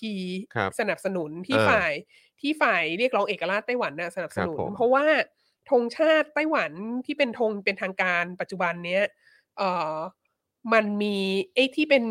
ที่ตรงมุมเป็นสีน้ำเงิน แล้วมีพระอาที่สีขาวอ่ะอันนั้นน่ะคือสีน้ำเงินพื้นสีน้ำเงินและพระอาที่สีขาวนั้นคือธงของพรรคก๊กมินตั๋ง ครับผม เออ อืม ดังนั้นเนี่ยไอ้ธงชาติไต้หวันที่เป็นปัจปัจจุบันเนี้ยมันคือแบบไต้หวันของพรรคก๊กมินตั๋งอะ ครับผม ซึ่งพรรคก๊กมินตั๋งอะก็เป็นพรรคที่ ใช้ความรุนแรงกับประชาชนในเหตุการณ์วันที่ 28 กุมภานี้แหละ ครับ ดังนั้นเนี่ยการ ถ้าถ้าเราเรียกร้องประชาธิปไตยไต้หวัน เราก็ลำลึกถึงการใช้ความรุนแรงของรัฐบาลเผด็จการในวันที่ 28 กุมภา1947 เนี่ย เราจะไม่เอาธงที่มีผ้าที่สีขาว อืม บนพื้นสีน้ำเงินมาเรียกร้องแน่นอน เออ ผมก็ต้อง เออ เอาธงที่บอกว่าไต้หวันควรจะเป็นไต้หวันไม่ใช่ไต้หวันของพรรคก๊กมินตั๋ง ครับผม นะ อืม เออก็เลยก็เลยเป็นเหตุให้ใส่เสื้อตัวนี้ เออ แล้วเป็นเหตุให้ทำไมเวลาที่เอ่อ movement ที่จะเรียกร้องให้ไต้หวันแบบ ประกาศเอกราชได้ ซึ่งจริงเขาก็มีเอกราชอยู่แล้ว ครับ นะครับ แต่คือหมายถึงว่าเอ่อเรียกร้องให้ไต้หวันเป็นที่ยอมรับในเวทีนานาชาติเรียกร้องให้ไต้หวันมีที่นั่งในสหประชาชาติและอะไรต่าง ๆ เนี่ย ถึงได้จะก็จะใช้ธงอันนี้ อืม จะไม่ใช้ธง จะไม่ใช้ธงที่มีธงของก๊กพรรคก๊กมินตั๋งอยู่ เพ ค ราะ รับ ว่า ผม อีกอย่างหนึ่งก็คือพรรคก๊กมินตั๋งเนี่ยเขาก็ยึดหลักการจีนเดียวไง ครับ คือเขายึดหลักการที่ เออเขาเขาเชื่อเขาต้องการให้มีจีนเดียวอะ ครับ ซึ่งเอ่อการที่ยึดหลักการจีนเดียวเนี่ยสมัยเจียงไคเชกอาจจะคิดว่าสักวันหนึ่งเราจะกลับไปยึดแผ่นดินใหญ่แล้วแผ่นดิ ครั น บ ใหญ่จะอยู่ภายใต้การปกครองของเรา อืม แต่ว่าถ้ามาสมัยนี้อะก็จะเป็นแนวว่าเราจะกลับไปรวมกับแผ่นดินใหญ่อะไรเงี้ย ซึ่ง เอ่ออันนี้อันนี้ก็จะไม่เป็นไปตาม การเรียกร้องเอกราชและประชาธิปไตยของไต้หวันด้วย ครับผม ดังนั้น อืม เราก็เลยเวลาที่เราเรียกร้องเอ่อเอกราชและประชาธิปไตยของไต้หวันเนี่ยเราก็จะเราก็จะไม่ใช้ธงอัน อื นั้น มค ค่ะ รับผม ซึ่งซึ่งธงธงอันนี้มันคืออันที่เขาแบบเหมือนให้คนแบบออกแบบกันมาป่ะฮะใช่ป่ะ อันนี้อันนี้หรือป่ะ เราเราเราไม่แน่ใจเราคิดว่าเราเข้าใจว่าเขามีการแบบประกวดออกแบ ใช่ บ หฮ อะไรกันมา เออ แต่ว่า ครับผม นั่นแหละมันเป็นมันเป็นธงที่มันเป็นธงที่ผลักดันอเจนดาของพรรคพรรค DPP เนี่ยแหละ เออ เออ ครับ มี ผม คนบอกว่าเนี่ยคุณนพนันบอกว่าเป็นเป็นสัญลักษณ์ของพรรคหมินจิ้นต่างหมินจิ้นต่างก็คือพรรค DPP อืมค พร รั ร บ ค ผม พรรคของประธานาธิบดีไส้หยิงเหวินตอนนี้แหละ ครับผม เออ อืม ก็เลยก็เป็นเหตุให้ใช้ใช้ธงอันนี้นะฮะแต่ว่า ครับผม เราคิดว่าเราคิดว่าเรื่อง เออโอ้คุณจรมาตั้นบอกว่าไต้หวันก็คนจีนเหมือน กัน อ่า ใช่ ไต้หวันก็มีคนเชื้อสายจีน ไต้หวันก็ภาษา ก็พูดภาษาจีน ภาษา ภาษากลาง ภาษาราชการของเขาก็ก็มีภาษาจีนกลางเป็นหนึ่งในนั้นเหมือนกัน แต่ว่าไต้หวันเป็นจีนที่มีประชาธิปไตยค่ะ อืมครับ ไต้หวัน ผม เป็นจีนที่มี เออเสรีภาพ อืม ไต้หวันเป็นจีนที่เคารพสิทธิมนุษยชน อืม ไต้หวันเป็นจีนที่ LGBT แต่งงานได้ อืม ดังนั้นเนี่ยมันเซมเซมบัตดิเฟเรน อืม คือ same same but different แต่เราก็เข้า อืม ใจได้ว่าทำไม อืม คนไต้หวันถึงจะแบบไม่อยากไปอยู่ใต้การปกครองของรัฐบาลสาธาร ครั ณ บ ประชาชนจีน เรายิ่ง ะคะ เห็นสิ่งที่เกิดขึ้นกับฮ่องกงด้วยนะฮะ ใช่ ยิ่งชัดเจนเข้าไป ใช่ ใหญ่นะครับ ใช่ ว่ามันแบบ โอ้โห ทีนี้ อืม ทีนี้เราคิดว่าเราคิดว่าเรื่องสองสองแปดของไต้หวันน่ะมันเป็นเรื่องที่ มันเป็นเรื่องที่อยากมาคุยให้ทุกคนฟังนะ ค จ รับ ริงๆก็เคยคุยแล้วแหละ แต่ก็ก็คิดว่าอยากอยากจะมาคุยอีก เพราะว่า เออมันมันแสดงให้เห็นหลายอย่างนะ คือหมายถึงว่าอย่างแรกเลยอ่ะคือประชาธิปไตยมันไม่ใช่ได้มาง่ายอ่ะ ครับ อืม เอ่อแล้วก็มันมันใช้เวลาหลายสิบปี ครับ แล้วมันก็มีคนที่เสียชีวิตจากจากการต่อสู้เพื่อประชาธิปไตยเป็นหมื่นคน ครับ เอ่อแล้วก็ แล้วมันก็ประชาธิปไตยก็ไม่ได้มาจากการที่มหาอำนาจมาทำให้เป็นประชาธิปไตย อืม เอ่อสาธารณรัฐจีนก๊กพรรคก๊กมินตั๋งจีนเคเชกเนี่ยได้รับการสนับสนุนเต็มที่จากสหรัฐอเมริกา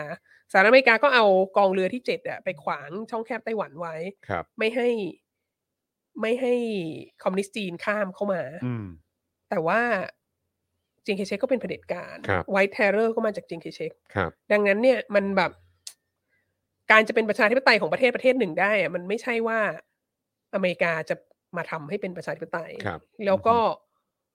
แล้วก็ก็ก็บางคนอาจจะว่าอ่ะดูญี่ปุ่นสิอเมริกาไปเขียนไปร่างรัฐธรรมนูญให้ อือฮึ ไม่มีกองทัพอะไรเงี้ย อืม อย่างแรกก็คือบอกว่า คุณจะเอาแบบญี่ปุ่นเลยไหม อืม แบบ อเมริกาไปร่างรัฐธรรมนูญให้ได้เพราะว่าอเมริกาเอาระเบิดปรมาณูไปทิ้งสองลูก เอ อะ อ เออ แล้วก็แล้วสองก็คือ อเมริกาก็ถอนตัวออกมาในปีหนึ่งเก้าห้าสองแล้วก็ญี่ปุ่นก็มีเอกราชสมบูรณ์ แล้วก็จากปีหนึ่งเก้าห้าสองจนจนหมดศตวรรษที่ยี่สิบเนี่ย จนปัจจุบันนี้อะก็ก็ยังคือมี หลังๆอ่ะหลังสงหลังสงครามเย็นมันก็มีกระแสของการเรียกร้องให้แก้ไขรัฐธรรมนูญเพื่อให้ญี่ปุ่นมีมีกองทัพได้ ครับ เพิ่มขึ้นเรื่อยๆอะนะ อืม แต่ว่าหมายถึงว่าเขามีโอกาสตั้งแต่ปี 1952อ่ะ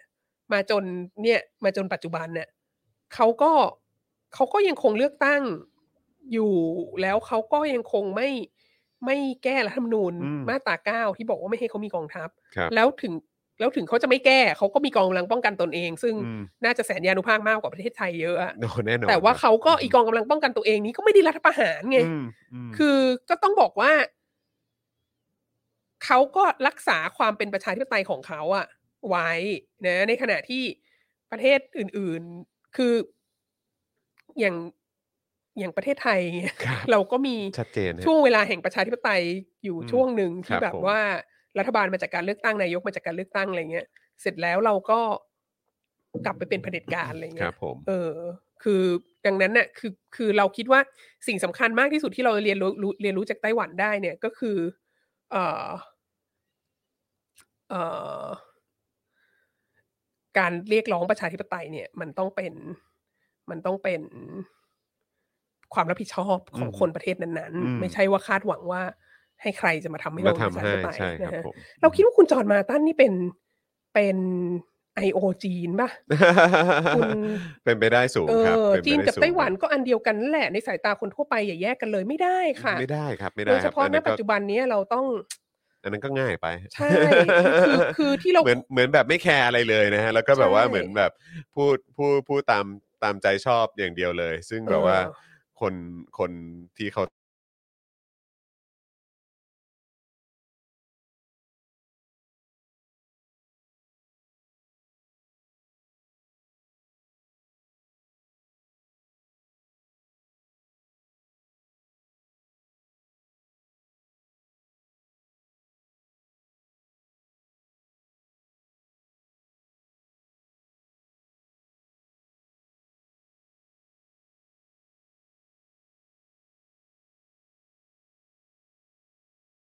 อืมอ่ะ อ๋อได้ได้ได้ได้เดี๋ยวอาจารย์วัฒนาเข้าห้องน้ำก่อนก็ได้อ่าได้นะได้นะเออครับ ผม กลับมาแล้วครับ กลับมาแล้วฮะคุณผู้ชม โอเค นะครับ มันจะมีปัญหากัน สักครู่ฮะอ่าสวัสดีคุณ DK Blue Mountain ด้วยนะครับแหม่พอทักพอทัก IO จีนปุ๊บนี่ ใช่ สั สั ญ ญ ญาณ ญาณหลุดทันที สัญญาณโดนเลยนะฮะ มีสัญญานุภาพมาก นึกว่าเราโดนเราโดนบอมนะฮะ จากแผ่นดินใหญ่นะฮะเออครับ ผม เราเราเรามักจะเป็นเป้าหมายนะฮะ เออ นะฮะเราถือว่าเป็นรายการที่ประสบความสำเร็จแล้วพอสมควรนะฮะ อ้าวคุณจอห์นมาร์ตันบอกว่า เออ มองคร่าวๆแบบคนทั่วไปเขายังไม่ไปนะฮะ อ๋อก็ แล้ ถ้าว มองถ้ามองคร่าวๆแบ คุ บ ณคิดว่า อืม คนคุณคิดว่าคนที่คนที่มาฟังรายการนี้อยู่ตอนนี้ที่คอมเมนต์เข้ามานี่เขาไม่ใช่คนทั่วไปเหรอคะ เออ นั่นน่ะสิครับเออเออนะครับ เอ อ่ะ อ อ่ะ อาริสโตโตบอกว่า จีนก็เหมือนคนไต้หวันเหมือนกันแบบนี้บ้างได้ไหมใช่ เออ ที่มีแผน ใช่ ที่มาบอกว่า จีนเป็นแบบไต้หวันตะวันตกอะไร นั่น เงี้ น่ะ ย สินั่นน่ะสิ พูดอย่างนี้ก็ เออ เออ ก็น่าสนใจนะ ค่ น่าสนใจนะเออ ค่ะ นะครับอ่ะโอเคสัญญาณกลับมาแล้วครับ อ่ะอ่ะ เชิญต่ออะ ได้เลยครับอาจารย์วัฒนารับ ก็คืออ ม ดังนั้นน่ะเราเราเราคิดว่า เราคิดว่าเวลาที่ดูประวัติศาสตร์การเรียกเรียกร้องประชาธิปไตยของของไต้หวันเนี่ย เออเราก็ควรจะมีกำลังใจอะ ครับ ว่ามันใช้เวลา มันใช้เวลานาน ครับ แต่ว่ามันมันก็ต้องเกิดขึ้นได้ในวันหนึ่งอะ ครับผม เออ แล้วก็ ไม่ช้าก็เร็ว ใช่แล้ อื ว ม เราก็เห็นชัดเจนมากด้วยว่า เออว่า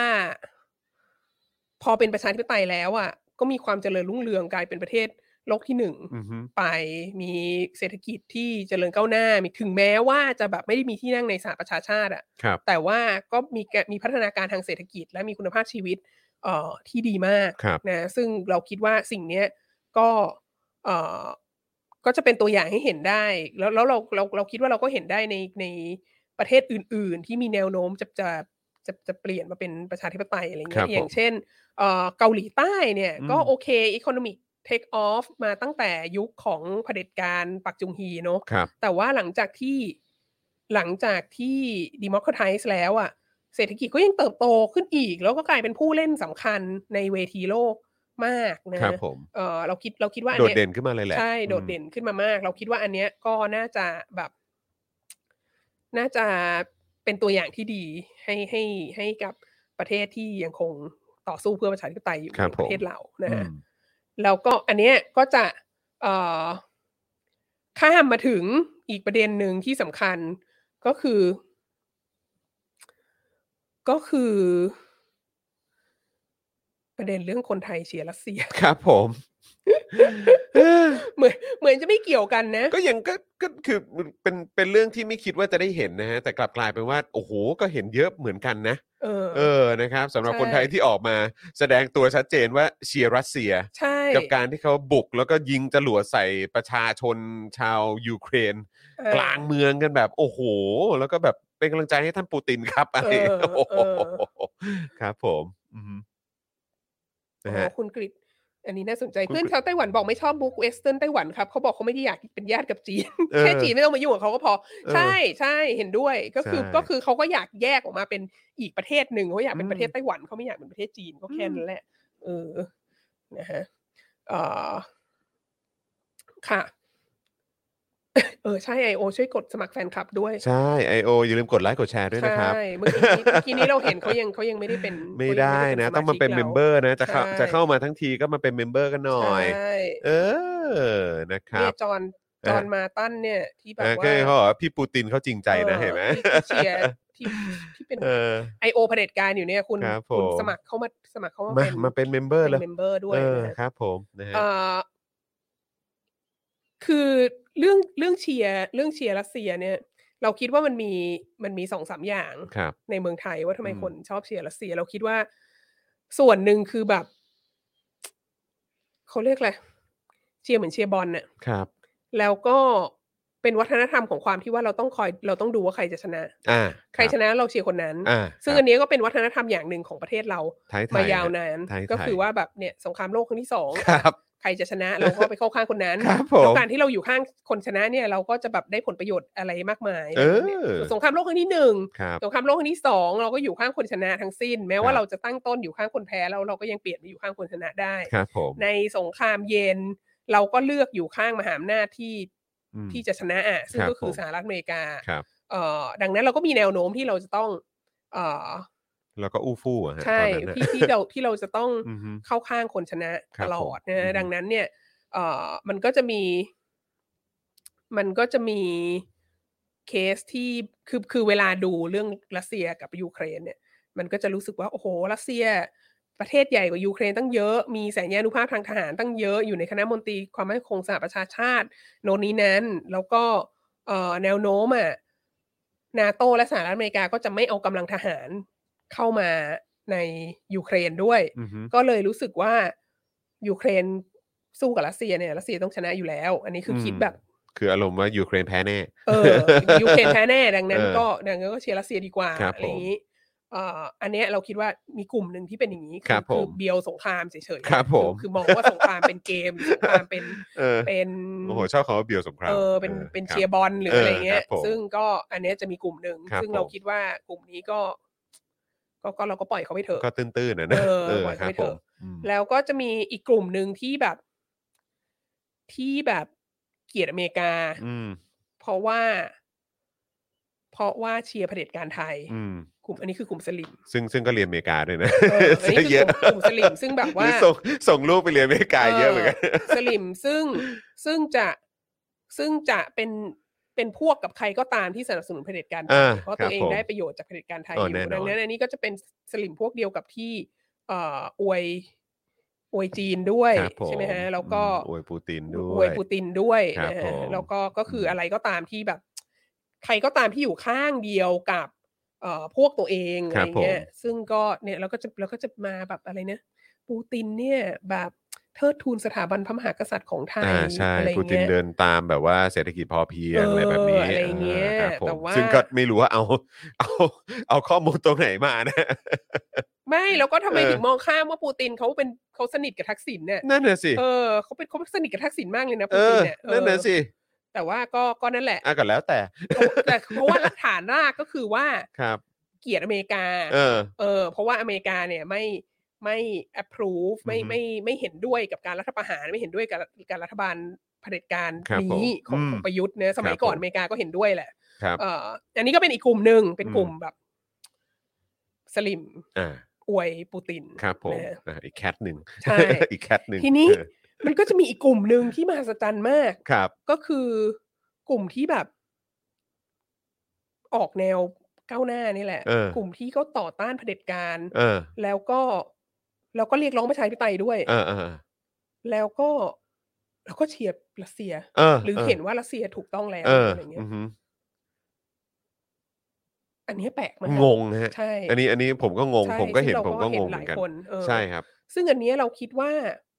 มันมาจาก มันก็มา มันลากเหง่ามันมาจากการเกลียดอเมริกาเหมือนกัน ครับผม เอ่อเพราะอะไรเพราะว่าอเมริกา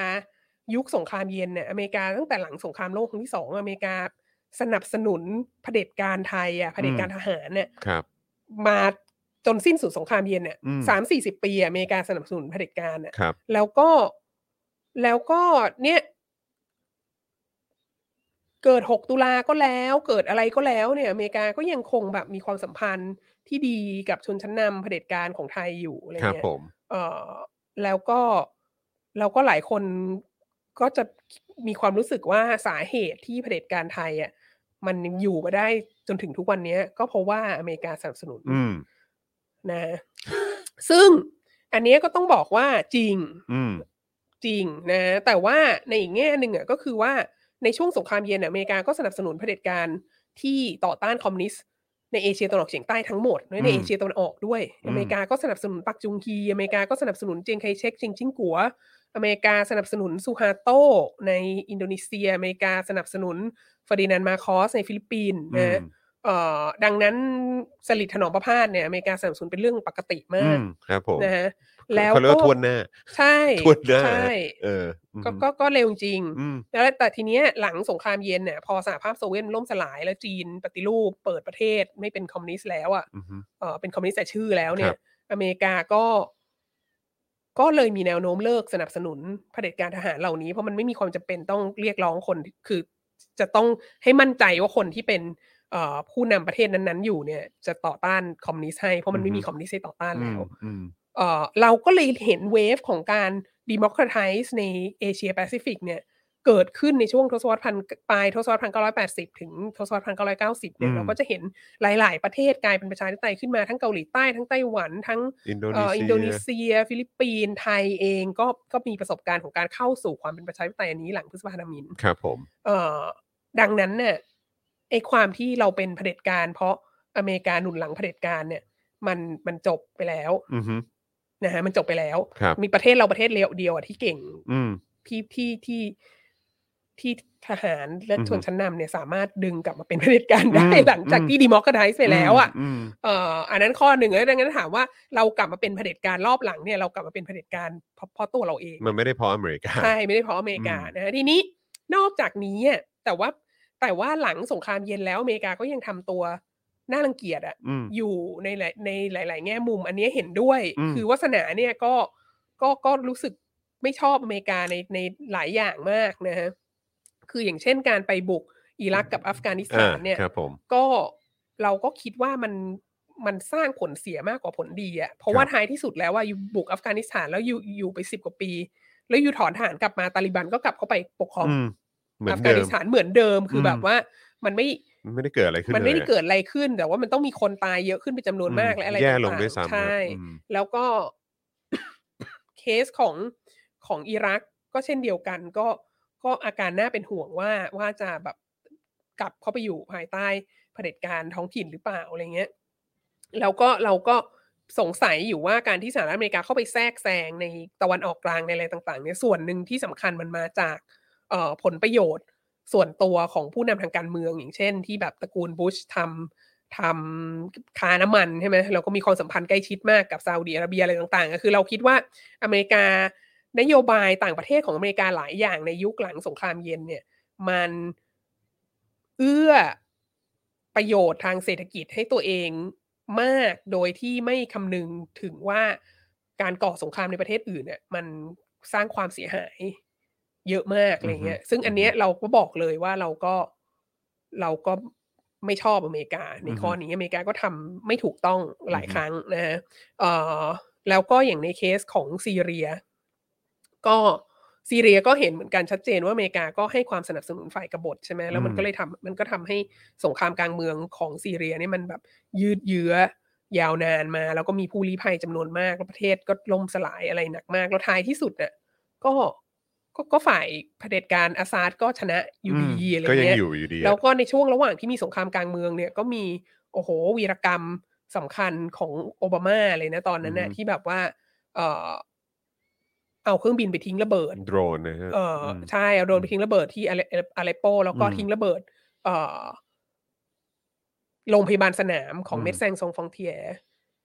วนมาทิ้งสี่รอบอะ่ะ อืม แล้วก็คือซึ่งโรงพยาบาลการทิ้งระเบิดโรงพยาบาลนี่คือความเลวที่สุด อืม ของคือคือผิดทุกข้ออะไรเงี้ อือยฮึ แล้วมันก็เป็นสิ่ งที่เราก็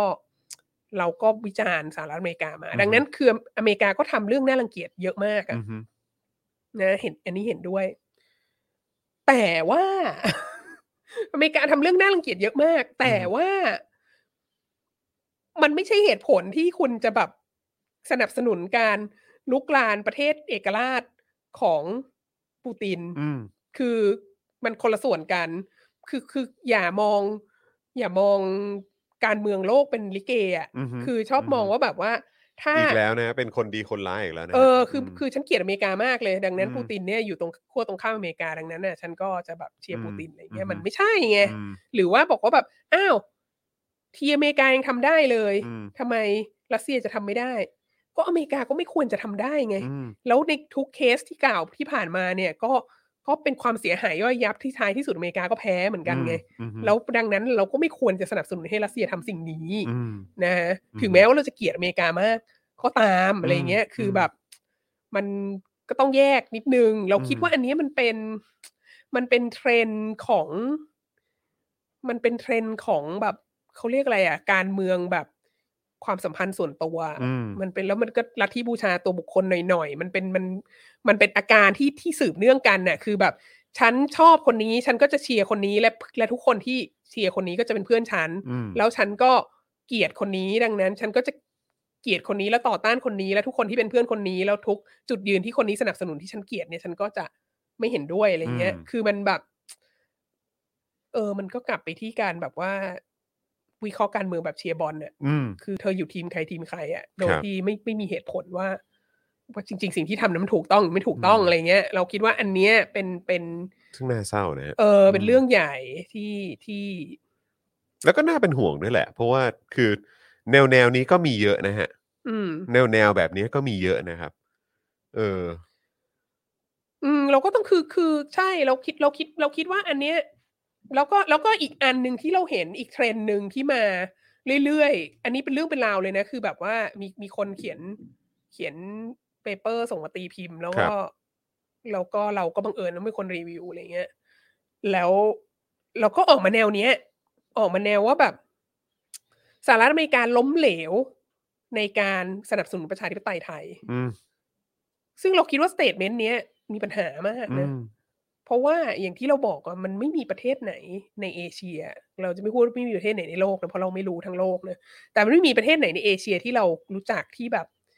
มันเป็นประชาธิปไตยได้เพราะว่าอเมริกาสั่งให้มันเป็นอ่ะ ครับ คือมันไม่ใช่ว่าอเมริกา คุณเป็นเพื่อนกับอเมริกา หรืออเมริกาให้เงินคุณเยอะมาก แล้ว อืม คุณจะต้องเป็นประชาธิปไตยอ่ะ ครับ เออคือทุกประเทศที่พูดถึงมาวันนี้ประเทศเกาหลีใต้ ไต้หวัน เอ่อ อินโดนีเซีย อินโดนีเซีย ฟิลิปปินส์เนี่ยเขาก็เขาก็เรียกร้องประชาธิปไตยมาด้วย เลือดและน้ำตาของเขาเหมือนกันอะไรเงี้ยมาเป็นสิบปีมามาโดยตลอด แล้วก็จริง ๆ ประประเทศไทยเราเองก็ก็มีคนเสียเลือดเนื้อในการเรียกร้องประชาธิปไตยมายาวนาน ใช่ครับ มากแล้ว อือฮึ เหมือนกัน แต่ว่านั่นแหละท้ายที่สุดคือคนที่จะทำให้ประเทศนี้มีประชาธิปไตยได้ก็ก็ก็ต้องเป็นคนประเทศนี้ไง ม คือมหาอำนาจมันก็ต้องทำอะไรที่มันได้ประโยชน์ของตัวเองก่อนอยู่แล้วอะ่ะคือหน้าที่ของของรัฐบาล ของรัฐบาลทุกประเทศก็คือต้องทำเพื่อผลประโยชน์ของตัวเองใช่ไหม อืมฮึ เออ อืม อ่าคุณอ้อบอกว่าแต่อย่างเรา คือมองว่าเราต่อต้านรัสเซียนะคะ แต่ยังไงก็ไม่ถูกที่ไปคุกคามยูเครนเอ่อแต่เราก็วิจารณ์ยุทธศาสตร์ปิดล้อมรัสเซียของนาโต้ช่วงหลังๆนี้ว่าผิดเหมือนกันอ่าอันนี้เป็นประเด็นที่ อันนี้เป็นประเด็นที่น่าสนใจเป็นประเด็นที่ถูกต้อง ครับ เราเราก็คิดเหมือนคุณอ้อเลยนะฮะเอ่อเพราะว่าสมัยก่อนนะที่แบบ รัสเซียที่โซเวียตอ่ะจะเอา ครับ ขีปนาวุธไปตั้งไว้ที่คิวบา อืม อเมริกาก็อเมริกาก็ไม่โอเคไง อืม มันก็มีคิวบันมิสโซคริสิสที่เกือบ อืม จะเป็นสงครามโลกครั้งที่สามเลยอเมริกาก็ไม่โอเค ถ้าจะ ครับ มีแบบจะมีแบบระเบิดปรมาณูขีปนาวุธตั้งอยู่ที่ที่คิวบาที่อยู่ใกล้อเมริกามาก ครับผม ดังนั้นเนี่ยถ้ายูเครนเข้าไปเป็นสมาชิกของนาโตอ่ะเราก็เข้าใจว่าทำไมรัสเซียจะไม่โอเค อือฮึ เพราะว่านั้นแปลว่านาโตสามารถเอาเอาขีปนาวุธ นิวเคลียร์มาตั้งไว้ที่ยูเครน แล้วก็หันเข้าไปหาหารัสเซีย รัสเซียได้ ได้ ซึ่ง ครับ มันใกล้กันมาก โอเค อันนี้เข้าใจ อันนี้ make sense แต่ประเด็นคือทั้งสหรัฐอเมริกาทั้งนาโตก็ออกมาบอกแล้วว่ายูเครนจะไม่เข้าร่วมนาโตในอนาคตอันใกล้ อืม แต่ว่าปูตินเนี่ย ต้องการให้ผ่านกฎหมายออกมาในสหรัฐ และมีเป็นอยู่ในปฏิญญาของนาโตด้วยว่ายูเครนจะไม่มีวันเข้านาโต ม อืมฮึ คืออันนั้นก็เวอร์ไปไง เอออืมฮึ คือเพราะว่ายูเครนก็เป็นประเทศเอกราชไง ครับ เขา เขาก็มีสิทธิ์ เขา ของ ก็อยา เขา กจะ อ่ะ เข้านาโตหรือไม่อยากนะเข้านาโตมันก็เป็นเรื่องของเขา อืม และสองคือ ถ้าเมื่อถึงวันที่เขาอยากจะเข้านาโตแล้วมันก็ต้องเป็นการตกลงร่วมกันของสมาชิกนาโตที่บอกว่า อือฮึ เออจะให้เข้าหรือไม่ให้เข้าอะไรเงี้ย อืม คืออ ม คือตามหลักแล้วอ่ะมันมันก็ต้องเป็นไปตามทางนั้น ดังนั้นเนี่ยมันมันสหรัฐอเมริกาก็ก็ไม่มีสิทธิ์ในการที่จะ เอ่อบอกว่าบอกว่ายูเครนจะไม่มีวันได้เข้านาโตใน อืม ในชีวิตนี้อะไร ครั เงี้ บ ย ผม อันเนี้ยอันเนี้ยเข้าใจ แต่ว่าเอ่อแต่ว่าประเด็นก็คือยิ่งรัสเซียบุกยูเครนอย่างเงี้ย มันก็ยิ่ง มันก็ยิ่งเป็นเหตุผลความชอบธรรมที่ยูเครนควรจะเข้าร่วมนาโต้ไง อืม เพราะว่าจริง ๆ ถ้ารัสเซียไม่อยากให้ยูเครนเข้าร่วมนาโต้อะรัสเซียก็ควรจะบอกว่ารัสเซียไม่ได้เป็นภัยคุกคามต่อยูเครน อืม มันไม่มีความจำเป็นที่ แค่ ยู นั้น เครนต้อง เลย เข้า ฮะ ร่วมนาโต้ อืม แล้วก็ก็ก็ควรจะมีความสัมพันธ์ที่ดีต่อกันได้อะไรเงี้ อื ย ม แต่การที่รัสเซียบุกเนี่ย มันยิ่งสร้างความชอบธรรมให้กับให้กับการที่ควรจะบอกว่ายูเครนควรจะเข้านาโต อืม นะฮะแล้วก็คืออีกส่วนหนึ่งอ่ะเราคิดว่าอีกส่วนหนึ่งที่สำคัญก็คือว่ายูเครนเนี่ยจริง ๆ แล้วหลังจากที่เขาประกาศเอกราชขึ้นมา หลังจากที่สหภาพโซเวียตล่มสลายเนี่ยเขามีรัฐบาลที่ปกครองโดย ประธานาธิบดีนายกรัฐมนตรีเป็นเป็นคนที่โปรรัสเซีย อืม มาโดยตลอด ครับ นะแล้วก็เขาก็เพิ่งดิม o คร a ไทส์จริง ๆ แล้วก็มีคนที่ไม่ได้อยู่พรรคโปรรัสเซียมาเป็นผู้นำเนี่ย เมื่อเนี่ยทศวรรษ 2010 นี้เอง ครับ ผ่านมาไม่ถึง 10 ปีนะ อื ฮะ มอืม เออแล้วก็ตั้งแต่ตั้งแต่เออตั้งแต่นั้นเป็นต้นมาเราก็เห็นเทรนด์ของการที่รัสเซียก็ไม่พอใจแล้วก็นี่แหละ มีคนพูดถึงบุกยึดไครเมีย เออใช่ก็มี อืม รัสเซียก็เริ่มไปบุกยึดไครเมียไปอะไรเงี้ยเริ่มเริ่มคุกคาม เริ่ม อืม ขู่ฟอฟอมาเรื่อยๆ แล้วก็เออแล้วก็ประกอบกับเนี่ยพอรัสเซียขู่ฟอฟอมา ก็ผู้นำซึ่งไม่ได้เป็นโนมินีของรัสเซียเหมือนเมื่อก่อนเนี่ย อือฮึ ก็ก็บอกว่าถ้าขู่อย่างนี้เราก็ต้องเข้านาโต้นะ อืม มันก็ยิ่งไปกันใหญ่ไง อืม เออ แต่ทีนี้ทั้งหมดอะคือเราคิดว่า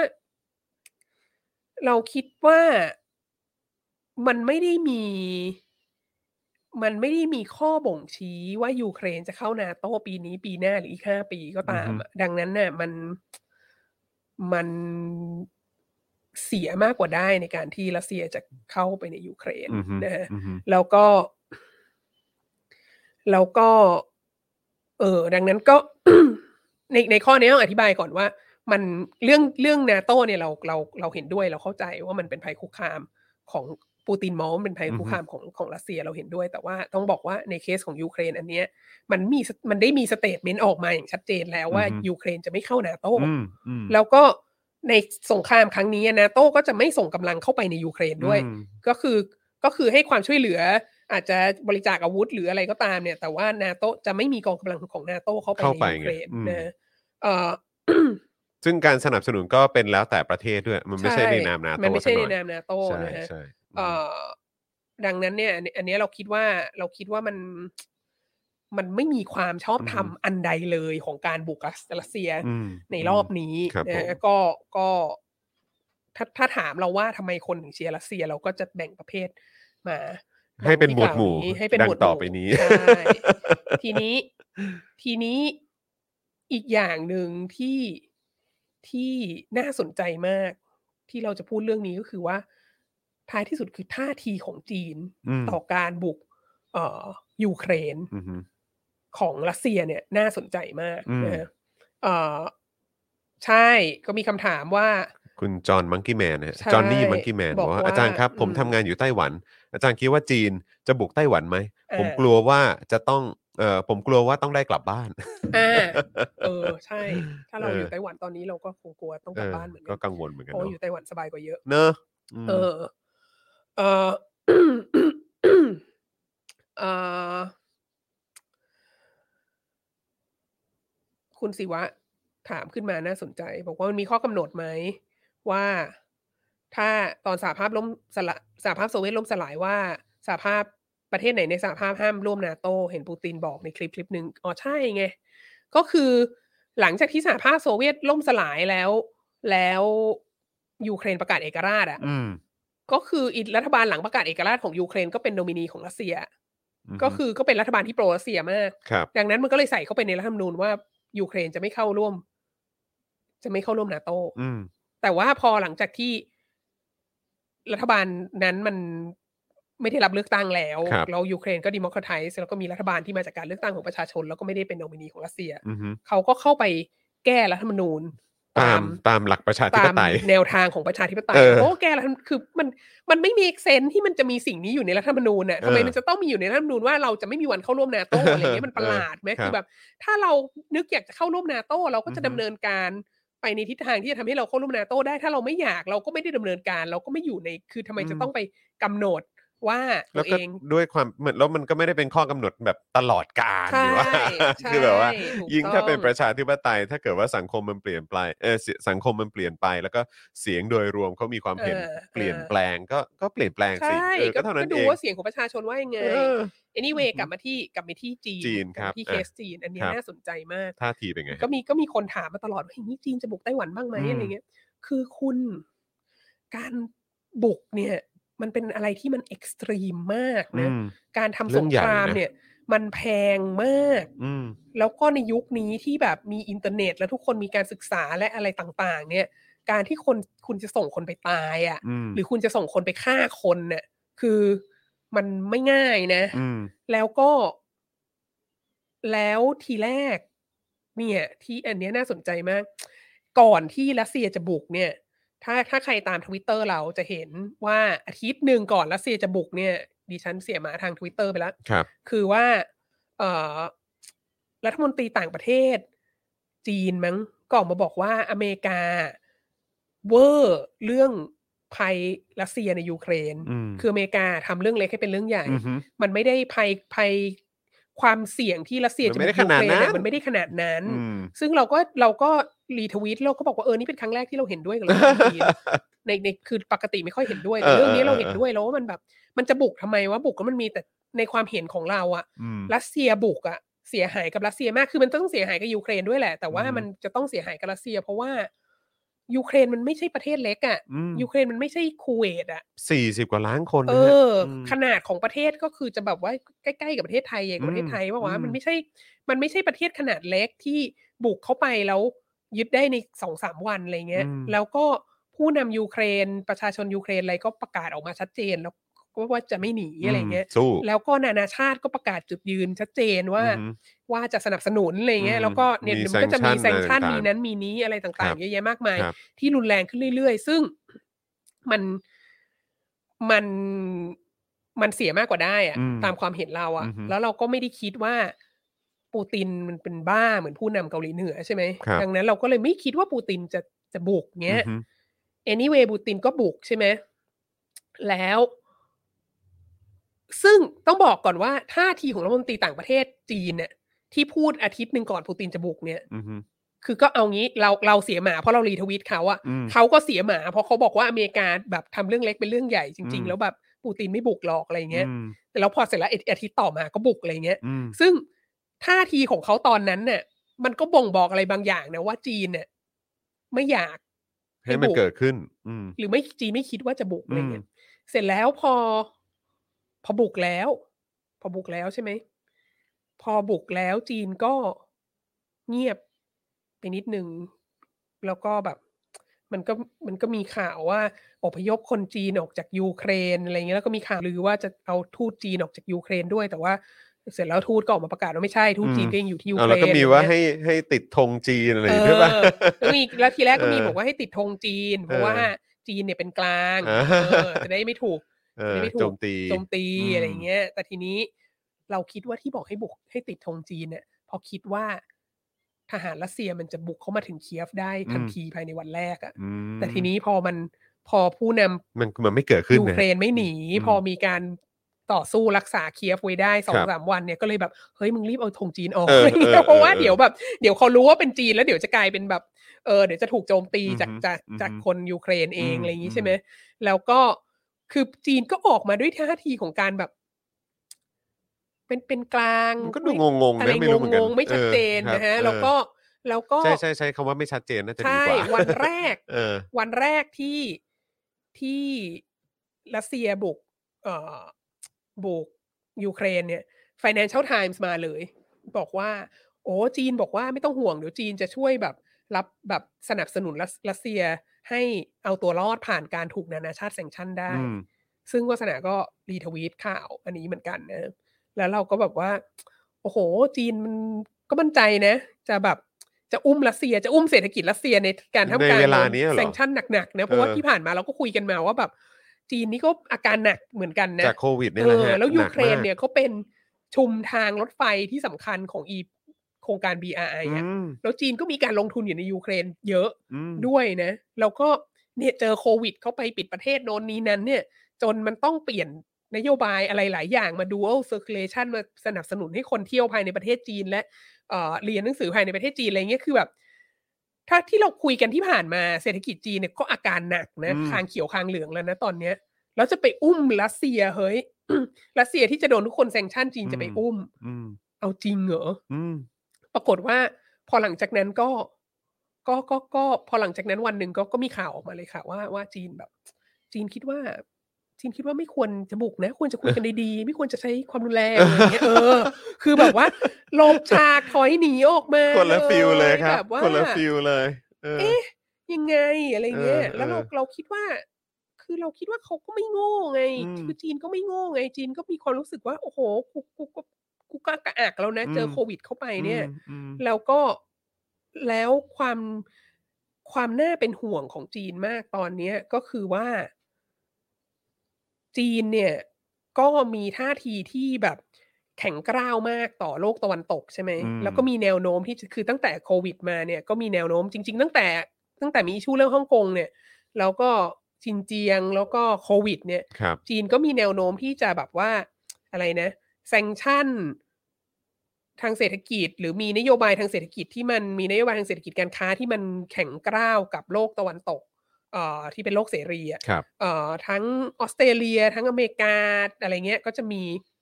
สหภาพยุโรปอะไรต่าง ๆ เนี่ยก็ก็มีแนวโน้มที่แบบค่อนข้างแข็งกร้าว แล้วดังนั้นเนี่ยเราต้องบอกว่า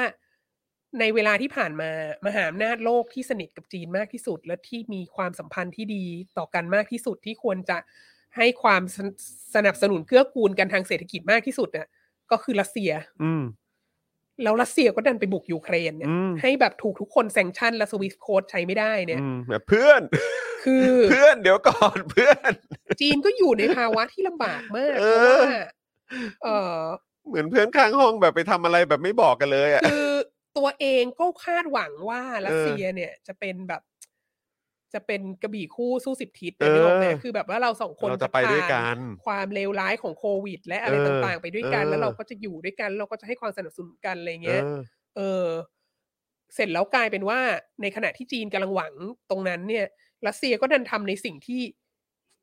แสดงความคาดหวังว่าจีนจะต้องมาอุ้มตัวเอง อืม มันก็เป็นสภาวะที่แล้วท้ายที่สุดจีนก็ต้องบอกว่ากูก็ต้องเอาตัวรอดก่อน อืม ก็หลบฉากหนีออกมา ซึ่งอันเนี้ยท่าทีของจีนเนี่ยมันมันมันเป็นท่าทีที่เราคิดว่าร้ายแรงต่อต่อปูตินมากที่สุดนะคือหมายถึงว่า ปูตินน่าจะช็อกนะ คือคนอื่นบอกว่าคนอื่นประนามคนอื่นไม่สนับสนุนอะไรเงี้ย มันก็ยังโลกตะวันตก อืม อะไรทั้งหลายเนี่ย ก็กู ญี่ รู้แหละ ปุ่น กู อะไรเนี่ย กะ อัน ไว้ เนี้ย แล้วแหละ คาดเดา เอ ได้ อ อ๋อ อ มีอันหนึงที่มหัศจรรย์มาก อะไร ที่ ฮะ เราประทับใจมากพูดถึงโลกตะวันตกที่เราไม่ค่อยพูดถึงกันนะ อืมอืม สวิตเซอร์แลนด์ อืม สวิตเซอร์แลนด์ออกมาบอกว่าจะเตรียมแบบว่าฟรีซ อืม เงินของรัฐรัฐบาลรัสเซียที่อยู่ที่ อืม สวิส ครับ ซึ่ง ผม อันเนี้ยเรื่องใหญ่มากนะท่านผู้ชม ปกติเขาดูแลลูกค้าแบบว่า อย่างดีไม่ใช่เหรอ ใช่เพราะว่า เออ สวิสแบงก์เนี่ย เออ รับทั้งเงินนาซีรับทั้ง รับเงิน หมดอะ ทีอาร์มิน รับทั้งเงิน กษัตริย์บางประเทศที่แบบ อืม เอาสินทรัพย์ของประเทศ ตัวเอง มาใส่ มาเป็นของ มา ตัว ก็บ เองใส่เข้าไป ว้ นั้นน่ะ ใช่ คือ รับของทุกคนหมดจะเป็น ใช่ แบบว่าแมสเมอร์เดอร์จะเป็นเจนโนไซด์จะเป็นอะไรเนี่ย รับ เขา หมดฮะ รับหมดแล้วเขา ครับผม บริการทุกระดับประทับ เงิ ใจ นคือ มาก เงินนะฮะ ใช่เงินคือเงิน เราไม่แบ่งเงินขาวเงินดำ อ นะฮะ อใช่ อืมค ดั รับ งนั้นเนี่ยการที่เขาออกมาบอกว่าเขาจะแบบเขาจะฟรีซเงินของของรัสเซียใน อืม ในสวิตเซอร์แลนด์เนี่ยอันนี้แบบ อันนี้เรื่องใหญ่ โหด นะ นะ อันนี้แบบ โอ้โหอยู่แม่งยิ่งกว่า อืม นาซีนะเว้ย อืมอืม คือแบบ นาซีเขายังไม่ฟรีสอะ ใช่คือแบงก์สวิสเขาเขาจะเขายังไม่เขายังไม่เอามึงเลยอะอันนี้เรื่อง เออ ใหญ่นะอันอันนี้ เออ เป็นเรื่องที่ที่ปูตินควรจะต้องตกใจ เออเออ แต่ที่ สะดุ้ ปู ง ติ นิ น ดนึง ควรจะสะดุ้งสะดุ้งยิ่งกว่านั้นอีกอ่ะ ก็คือ ก็คือที่จีนออกมา อืม หลบฉากถอยหนีแล้วแบบ นั่นแหละฮะ เออกูไม่เอาด้วยดีกว่า เอ นะ อ เออ คิดว่าแบบ คิดว่าไม่ควรใช้ความรุนแรงไม่ควรทะเลาะกันอะไรเงี้ยเอออ เหวอเลยฮะ เออ อันเนี้ยคือคืออันนี้ อันนี้แสดงให้เห็นว่า อือฮึ คือ เอางี้ดีกว่า เราคิดว่าถ้ามันมีความเป็นไปได้ ที่รัสเซียจะยึดยูเครนได้เนี่ย แล้วก็จะเขาไปมีอิทธิพลตั้งรัฐบาลที่ที่โปรรัสเซียแล้วก็ อือฮึ ออกมาเนี่ย ถ้าถ้ามันมีความเป็นไปได้สูงที่การบุกยูเครนคราวนี้จะเป็นผลดีกับรัสเซียเนี่ย จีนจะไม่มีท่าทีอย่างนี้ อืม นี่คือจีนได้ดูแล้ว เราเห็นว่า ดู เสี ทร ย งแล้ว เสียมากกว่าได้ อื ห้าม ร้อยเปอร์เซ็น อืม ก็เลยมีท่าทีออกมาอย่างนี้ ครับผม แล้วดังนั้น ห่า เนี่ย กัสักพักฮะ อันนี้ก็เชื่อมมาที่คำถามเอ่อยอดฮิตที่ถามว่าแล้วจีนจะบุกไต้หวันไหม อืม คือนิทานเรื่องนี้สอนให้รู้ว่า อย่าเพิ่งบุก ครับผม คือเศรษฐกิจจะพังแล้วอะ ครับผม อย่าบุก คื ค อ รับ แบบ ผม ว่ามันมันมันเสียมากกว่าได้ อืม แล้วก็ ถ้าอูฟูก็ว่าไปอย่าง ใช่ อืม แล้วประเด็นคือถ้าอู้ฟู่อะ อืม ก็ใช้เงินซื้อเขาง่ายกว่าไง เออ เออ ม แบบมีความสัมพันธ์ทางเศรษฐกิจให้แบบให้ให้ไต้หวันมาพึ่งพึ่งพิงจีนทางเศรษฐกิจมากๆอะไรเงี้ยคือทำอย่างนั้นดีกว่า อื ไง ม แต่ว่าแต่ว่าถ้าเผื่อว่าเศรษฐกิจก็มีปัญหา แล้วตอนเนี้ยตอนยิ่งตอนเนี้ยรัสเซียกำลังมีปัญหาอยู่เนี่ยนะยิ่ง อืม ตอนเนี้ยรัสเซียบุกยูเครนแล้วเนี่ยนะซึ่งหมายความว่าถ้าจีนบุกไต้หวันเนี่ยรัสเซียจะไม่สามารถมาช่วยจีนได้นะ อืม มันก็ยิ่ง คือถ้า เอาไง จีนบุก อะ ไต้หวันแล้วใครจะช่วยใครจะช่วยจีนตอนเนี้ย อืม เอออ อืมฮึ ดังนั้นนะเราคิดว่า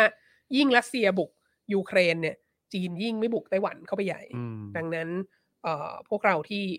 อยากย้ายประเทศเนี่ยก็ ครับผม ก็ก็ยังย้ายไปไต้หวันได้อยู่ โอ้ มีคนมาบอกใช่จะหมดเวลาแล้วอาจารย์ยังไม่ได้พูดเรื่องอบจเล เอย อ จริงด้วย เอออันนี้สำคัญมาก ค ลื รับมไม่ ผ ได้ ม ไง ครับ ะ ผม ดังนั้นเรากลับมาพูดเรื่องอบจก่อน ครับ การรัฐประหาร การรัฐประหาร ในเสาหลักฮะ ในเสาหลัก ครับผม ใช่ อืม เอ่อซึ่งมันก็เกิดจากการที่ มีการจัดเอ่อนายกอบจใช่ไหมเนติวิทย์ซึ่งเป็นนายกรอบสอง อืม หลังจากที่รอบแรกก็ได้รับการเลือกตั้งมา แล้วก็ แล้วก็โดนปลด ครับ จากกรณีอะไรนะ ถวายบังคม อื ใช่ไหม ครับผม นี่เขาก็อุตส่าห์อยู่มา แล้วเขาก็มาสมัครรอบสอง ครับ แล้วเขาก็ได้เป็นอีกด้วย อืม คะแนนเสียงท่วมท้นเป็นหมื่นเนี่ยนะ อืม เสร็จแล้วเขาก็จัดงานปฐมนิเทศ อืม เอ๋อนิสิตใหม่ เสร็จแล้วเขาก็เชิญเพนกวินลุง แล้วก็อาจารย์ประวิน ครับ มาเป็นแขกรับเชิญใน อืม การ เอ่อปาฐกถาให้ อืมอันนี้งานปฐมนิเทศไหมฮะ ปฐมนิเทศ ไหฮะ ใช่ อืม ซึ่งก็ต้องจัดออนไลน์ใช่ไหม ครับ เพราะ ครับ ว่ามันโควิดอยู่ แล้วก็มันก็มีอิชูว่าแบบ อืม เพนกวินไปแจกของ อืม ให้กับผู้บริหารอะไรเงี้ย อื แล้วก็ไม่ไม่ได้ไม่ได้เซ็นเซอร์อะไรเงี้ย อืมอืม แล้วก็เลย เออแล้วก็เลย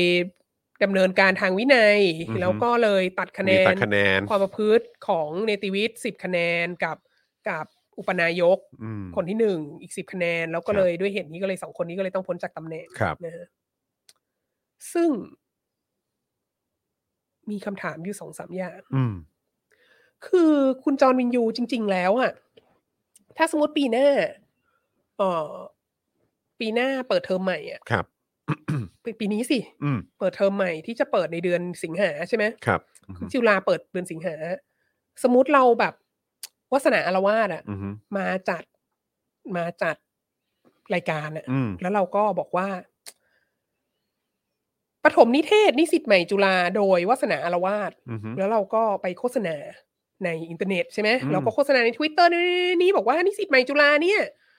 เราจัดปฐมนิเทศให้ อืม เอ่อเข้ามาฟังได้เลยทางนั้นทางนี้แล้วก็มีการแลกเปลี่ยนกันแล้วเราก็เชิญ เอ่อ สปีกเกอร์มา เชิญเนติวิทย์มาพูด อ่ะ อะไรเงี้ย อื เอ อฮึ ออย่างเงี้ยเราก็เราก็ทำได้ไหม ได้ มันก็ไม่ได้มีกฎหมายห้ามไว้ไหม อืม ว่า อือฮึ ห้ามห้ามจัดงานประถมนิเทศ อืม นิสิตใหม่จุฬา อืม คือเราก็ใช้อินเทอร์เน็ตของเรา เราก็ใช้แบบว่า ใช้พื้นที่ใช้แพลตฟอร์มของเรา เออใช้แพลตฟอร์มของเรา ครับ เนี้ยเราก็มีสิทธิ์ทำได้ปะ ครับอือฮึ ดังนั้น ดังนั้นทำไมทำไมนายกอบจจะทำแล้วจะต้องถูกตัดคะแนนความประพฤติ อืมอือฮึ แล้วถ้าถ้าบอกว่าเนี่ย เพราะว่ามีการแจกของพูดคำหยาบ อือฮึ โอ้โหกิจการนิสิตจุฬาจะตามไปแบบหักคะแนนนิสิตทุกคนที่แจกของอยู่ในอินเทอร์เน็ตไหม อืมคือจะไปเช็คแบบว่า ทุกโพสต์ทุกอคาของนิสิตจุฬา เออ ไหมล่ะม เออ แล้วมันแล้วมันเป็นสิทธิ์ของคุณไหมอะ อฮึ ว่าในพื้นที่ส่วนพื้นที่ของเขาอะ อืม ในพื้นที่ของเขาที่เขาจะแบบเขาก็จะพูดเขาอันการแจกของนี่ไม่ไม่ผิด ไม่ผิด ไม่ผิดกฎหมายนะ อือฮึ มันไม่ได้เป็นการอาฆาตแสดงความอาฆาตมาตร้ายนะ อือฮึ จริงๆแล้วมันอาจจะเป็นการแสดงความรักก็ได้นะ เออ คิดว่า อือฮึ เธอไม่มีสิ่งนี้ก็เลยจะมอบ มอบ ให้อะไร ให้ เงี้ยเอออ ม แล้วเอาอะไรมาหักคะแนนวะแล้วก็ เออ แล้วก็คนที่หักคะแนนนี้ก็เป็น ก็ก็คือก็คือคณะผู้บริหารชุด อันใกล้เคียงกันกับคนที่แบบว่าหักคะแนน 25 คะแนนคราวที่แล้ว อืม แล้วนิติวิทย์ต้องต้องออกจากตำแหน่งอะไรเงี้ย ครับ ในขณะที่แล้วก็อบจก็ออกมาบอกว่าเนติวิทย์เนี่ย ได้รับเลือกตั้งเข้ามาคะแนนเป็นหมื่นนะแต่คนที่โปลดเนติวิทย์ซ้ำแล้วซ้ำเล่าเนี่ย ไม่ได้รับการเลือกตั้งนะ อืม แม้กระทั่ง คือโปลดสมัยแรกตอนนั้นไม่ใช่อธิการบดีคนคนนี้นะ อือฮึ แต่ที่แต่อธิการบดีคนปัจจุบันเนี่ยแพ้เลือกตั้งนะ อืม แต่ว่าได้เป็น ได้เป็นครับ ได้เป็นอธิการบดีได้ไงก็ไม่รู้อะไรเงี้ย อือฮึ เออ ก็ ก็เลย นี่แหละ เขาก็เลยเรียกกันว่าเป็น เป็นการรัฐประหาร อืม ที่จุฬา ครับ นะซึ่งก็ดิฉันก็มีความรู้สึกว่าแบบ อันนี้ก็ได้มากกว่าเสียเหมือน กัน อันนี้ก็อาการเดียวกับปูติน อืม เหมือนกัน คืออ อฮึ ถ้าปรึกษากันนิดนึงจะบอกว่าอย่า อืม เพราะว่า คิดดี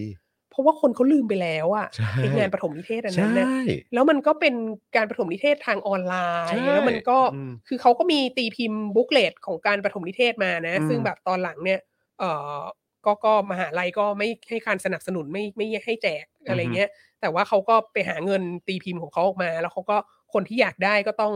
ก็ต้องโอนเงินไปซื้ออะไรเงี้ย อืมอืม ซึ่งดิฉันก็โอนเงินไปซื้อแล้วก็ยังไม่ได้เลยนะครับ จนลืมไปแล้วนะ เออฮะ เออซึ่งทั้งหมดเนี้ย มัน อือฮึ มีดราม่าอะไรออกมาเยอะมากแล้วอะ่ะ จน อือฮึ แบบเขาลืมไปแล้ว อืม เขาลืมไปแล้วว่าสิ่งนี้เกิดขึ้น แล้วนิสิตก็ move on ไปทำอะไรต่างๆ เยอะแยะมากมายแล้ว แล้วเนติวิทย์ก็อีกไม่เท่าไหร่ก็จะก็จะเรียนจบแล้วไงแล้วจนเขาเลือกตั้ง นายกอบจคนใหม่ของปีหน้าแล้วอะ่ะ อืม แล้วมาปลดเนติวิทย์ตอนนี้เนี่ยมัน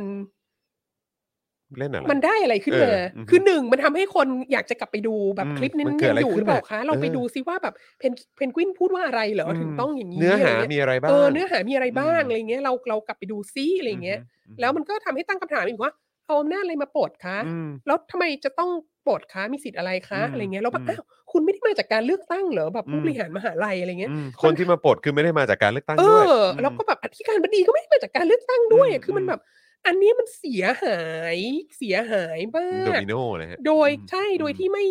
ไม่มีความจำเป็นน่ะ อืม จะทำทำไม อืม นะฮะเออแล้วก็แล้วแล้วก็นี่แหละ แล้วก็เลยก็ก็เลยจะโดนวิพากษ์วิจารณ์จากทุกภาคส่วนนะซึ่งก็แบบดิฉันก็ไม่รู้จะช่วยยังไงอะ คือแบบ ทำตัวเองฮะ เออ เออ คือมันมันได้ ได้มากกว่าเสียงจริง มีคนบอกว่า ะ เหมือนเหมือนกะให้เนติวิทย์แบบเสียหน้าก่อนเรียนจบอย่างนี้หรือเปล่า แต่คือรู้สึกว่าเขาเสียหน้ายังไงอะ เออ เราคิด คือ ว่าเนติวิทย์ไม่ เออ เสียหน้านะเรื่องเนี้ย ใช่ เราคิดว่า อืมใช่ เราคิดว่ามันแสดงให้เห็นว่า ผู้บริหารนะกลัวเนติวิทย์มาก หรือเขาอาจจะคิดว่าคงจะเป็นการทำให้เนติวิทย์เสียหน้า แต่คือแบบว่า เอาจริง ๆ มันก็ไม่ได้มีมีผลอะไรที่จะทำให้เสียหน้าเลยนะฮะ ใช่ เออ แล้วก็ อือฮึ คนที่จะมาเป็นรักษาการนายกอบจแทนเนติวิทย์เนี่ย ครับ ก็ก็คือกวนเดียวกันนั่นแหละ ครับผม ก็คือพวกเดียวกันอุดมการณ์เดียวกันแรงกว่าเนติวิทย์ด้วยขอบอก ใช่ เออ ดังนั้น อืม แบบ ไม่รู้อะไรซะแล้ว เออ คือมันไม่ช่วยอะไรไง นั่นสิ แล้วคน ฮะ ที่ได้รับเลือกตั้งสำหรับปีหน้า ครับ ก็แรงไม่แพ้กัน ครับผม เออ ดังนั้นคุณจะแบบ คุณจะทำให้คนตั้งคำถามกับกระดูกสันหลังและความกลัวประชาธิปไตยของมหาวิทยาลัยเสาหลัก อืม มากขึ้นไปเรื่อยๆเลย อืม หรือคุณจะต้องหาเรื่องปลดเอ่อนายกอบจ อืม ทุกปีทุกสมัย เออ หรือเปล่า อืม ค่ะ เออ ตลกดีนะครับ ใช่ คือดูคือดูเหตุการณ์ที่เกิดขึ้นแล้วรู้สึกตลกมากกว่า เออ แล้วก็รู้สึกว่า คืออย่างที่อาจารย์วัฒนาบอกคือรู้สึกว่ามันเป็นการเร่งปฏิกิริยา อืม ให้การขับเคลื่อนอะไรต่างๆ มันไปเร็วขึ้นด้วยซ้ำ คือทุกวันนี้อะกิจการนิสิตคือหมายถึงว่า นิสิตจุฬาที่ทำกิจกรรมอะไรต่าง ๆ เนี่ย เออเขาเขาไม่ได้ต้องพึ่งมหาลัยแล้วไง อือฮึ เขาก็ทำอะไรออนไลน์ของเขาเขาก็เนี่ยอย่างนิติวิทย์ก็มามาทำสำนักพิมพ์นิสิตสามย่านใช่ไหม อือฮึ แล้วเขาก็ อือฮึ แบบโอ้โหเขาก็มีการเช่าออฟฟิศดำเนินการอะไรของเขาด้วยตัวเองโดยที่แบบว่าในขณะที่มหาวิทยาลัยมันล็อกดาวน์อยู่ไม่สามารถใช้พื้นที่มหาวิทยาลัยได้อะไรเงี้ยแล้วก็อีกอย่างกิจกรรม กิจกรรมการปฐมนิเทศอันเนี้ยเขาก็ อือฮึ ทำของเขาเองโดยที่แบบ คือมันมันหมดยุคของการที่นิสิตต้องมาแบกเงินแบก แบแบมือขอเงินมือขอเงินแล้ ม ว หาลัย เออ ว่าแบบว่าขอเงินไปจัดการจัดงานโน้นนี้ทีอะไรเงี้ย เออมันมันหมดยุคไปแล้วไง แล้วมันไม่ใช่ในติวิทย์คนเดียวที่ทำเรื่องนี้เป็น ครับ คือรุ่นใหม่นี่โอ้โห ทำได้หมดแล้วครั มา บ หลังๆนี่คือ ทำเก่งกว่าด้วคืย อ ครับ เก่งกว่าในติวิทย์อีกอะ ใช่ครับ จะบอกให้ อันนี้พูดจริง ดังนั้นก็ก็ก็นั่นแหละค่ะ คิดว่าคิดว่ามันเรื่องเรื่องนี้เรื่องอบจเนี่ยมันมันเป็นผลเสียกับกับมหาวิทยาลัย ๆ อืม มากมากกว่าผลเดียเสียมากกว่าได้ห้าร้อยเปอร์เซ็นแล้วเรา ครับ คิดว่า ถามเราว่ามันเกิดจากอะไร เราคิดว่าส่วนหนึ่งอ่ะจะเกิดมาจากการแรงกดดันจากสิทธิ์เก่า อือฮึ บางส่วนหรืออะไรเงี้ยคือแบบผู้มีอิทธิพลทั้งหลายมันก็ ซึ่งก็จริง ๆ แล้วก็คือคนที่ไม่ได้มีผลอะไรกับ ใช่ กับสถาบันแล้วนะฮะ ใช่ เออ แต่ว่าคนพวกเนี้ยก็ควรจะได้รับการอธิบายให้ฟังว่าการทำอย่างเงี้ยมันเสียมากกว่าได้มันเหมือน ใช่ มันเหมือนปูตินบุกยูเครนเนี่ย ใช่ คือแบบว่า อืม มันแล้วจริง ๆ มันเลวร้ายกว่ากว่าปูตินบุกยูเครนอีกนะ เพราะ คือ ว่า คือคือมัน เพราะว่ามันไม่ได้ อืม ทำร้ายเนติวิทย์เนี่ยนึกออกไหม ใช่คือมันมันตลกตรงที่ว่าคือเขายังคิดว่าเขามีเสียงของเขายังมีความสำคัญกับสถาบันอยู่ ใช่เข้าใจไหมแต่ว่า ใช่ แต่ว่าคือจริง ๆ แล้วเสียงของคุณกับทำทำลายทำลายแบบว่าสิ่งที่คุณพยายามจะรักษาไว้มากกว่าด้วยซ้ำ ใช่ใช่ แล้วไปดูในหน้าโซเชียลมีเดียนี่แบบ อืม คือดูปริมาณของคนที่ออกมาด่าเรื่อง ครับ นี้อะ ครั กับบ ปริมาณของคนที่แบบ ออกมาสนับสนุน อื นะ ม มันแบบมันต่างกั คนละเรื่อง ชัดเจ เลยฮะนมาก คนละเรื่องเลย ควร นะ จะ ฟ้ากับเหวรู้มันก็ควรจะรู้ว่ากระแสสังคมเป็น อืม ยังไง ใช่ แล้วอะไรเงี้ยแล้วถ้าคุณ อืม ไม่เห็นด้วยกับกระแสสังคมอ่ะอย่างน้อยคุณก็เงียบเงียบๆไปไง คุณก็ อืม อย่าทำให้มันเป็นประเด็น ใช่ อันนี้ก็ชอบแบบว่า เหมือนหยิบขึ้นมาติดบอร์ดอีกแล้วนะฮะ ม คือทั้งทั้งเรื่องที่มันผ่านมาแล้วจนคนลืมไปแล้วมันอยู่ แบบ อยู่ใต้กองอะไรไปแล้วก็ไม่รู้อะ ใช่ นี่ก็สามารถ ใช่ แหวกกลับมาให้คนเอามาขึ้นบอร์ดแบบว่า จริงจริง เออ จริงๆ ให้คนแบบ โอ้โห เอาไปขยี้แล้วเอาไปกระจายต่อได้ เอ อีก อแล้ว แล้วก็ คือ เป็นการตอกย้ำให้คนรุ่นใหม่ที่เขาไม่โอเคกับวิธีการแบบเนี้ย ให้เขายิ่งมียิ่งมีเรฟเฟรนซ์น่ะให้อ้างอิงถึงได้อีกอะ แล้วก็ทำให้เนติวิทย์เป็นฮีโร่ มาก ขึ้ ขึ้ น น ไป ไปอี อี ก ก ใช่ ในขณะ ครับ ที่ในช่วงที่ผ่านมามีแบบว่า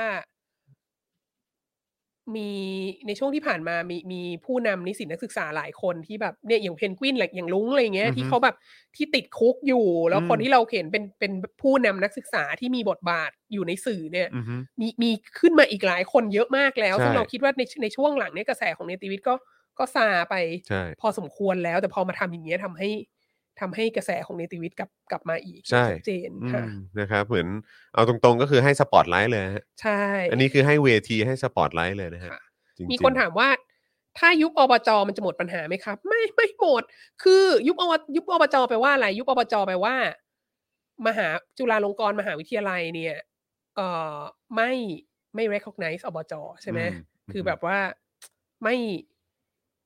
ไม่ได้เป็นองค์กรที่จะได้รับความสนับสนุนจากกิจการนิสิต ครับ ใช่ไหม แต่ว่าก็อย่างที่เราบอกกับกับคุณจรเมื่อสักครู่อะว่าจริง ๆ แล้วเรากับคุณจรนะก็สามารถแบบ จัดได้ จัดงานประถมนิเทศจุฬา ใช่ ได้ ใช่ ทางแพลตฟอร์มของเราอะ ใช่ ก็คือ ม นิสิตนิสิตเหล่านี้เขาเขาไม่มีอบจเขาก็รวมกันได้อะ ใช่อืม เออ เขาก็จัดอะไรของเขาเองได้ไง ใช่เขาก็จัดเลือกตั้ง แล้วแถมระดมเงินอะไรต่างๆเขาก็ทำได้ด้วย ออนไลน์ ใช่ แล้วเขาก็แล้วนิสิตก็มาเลือกตั้งกันออนไลน์ แล้วเขาก็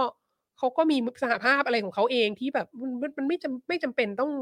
ต้องได้รับการรับรองจากจากมหาวิทยาลัย อื อะ ม ค่ะ นะฮะเอิ่มคิดว่าทำแล้วได้อะไรวะครับ คุณ เออ โน เออ บอก ใช่ คุณโนโมนาคีบอกมา คิด นะค เห รับ มือนกันคิดเหมือนกั นะ น คุณเคนโกะบอกว่าขอบคุณที่รอจุลาเนี่ย ประจานตัวเองและเร่งการขยายวงความไม่พอใจ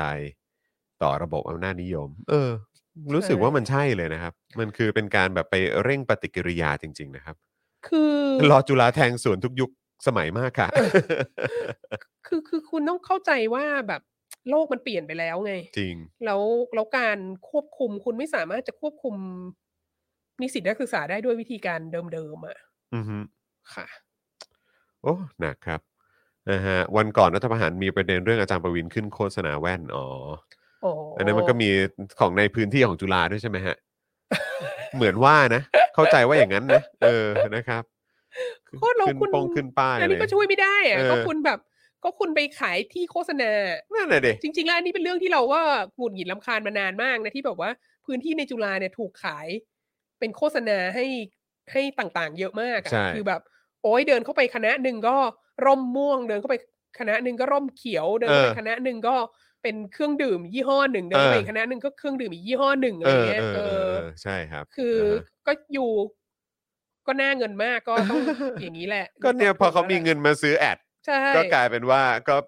ก็จะไปเหมือนมีประเด็นตรงจุดนี้อีก แล้วก็กลายเป็นว่ามันก็ยิ่งดังเข้าไปอีก ใช่ใช่ คือตลกดีนะฮะเออนะฮะอ่ะใช่ครับ แถวสยามใช่ไหมฮะ เออบอกที่ห้างก็ถูกปลดเหมือนกัน เอ อ นั่นแหละฮะ ก็คือตลกครับ ตลกจริง ๆนะครับนะฮะอ่ะคุณผู้ชมครับแหมอาจารย์วัฒนาต้องสั่นกระดิ่งหน่อยครับ เออใช่ ตอนนี้ ใช่ใช่ 21%แล้ว ใช่ใช่ เราเอาให้ ใช่ ถึงสัก 30%ได้ไหม เอ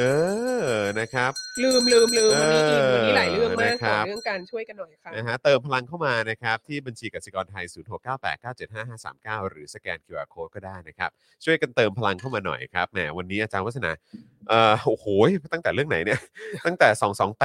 อ่า ใช่ไหมฮะ ก็คือที่ไต้หวัน ใช่ นะครับ ย้อนกลับไปสมัยจีนไคเชกนะครับ จนเอ่อมาถึงแบบว่ายุคสมัยปัจจุบันด้วย จนถึงเห็นธงบนเสื้อของอาจารย์วัฒนานะครับนะฮะก็คือธงที่ผลักดันเรื่องของการเป็น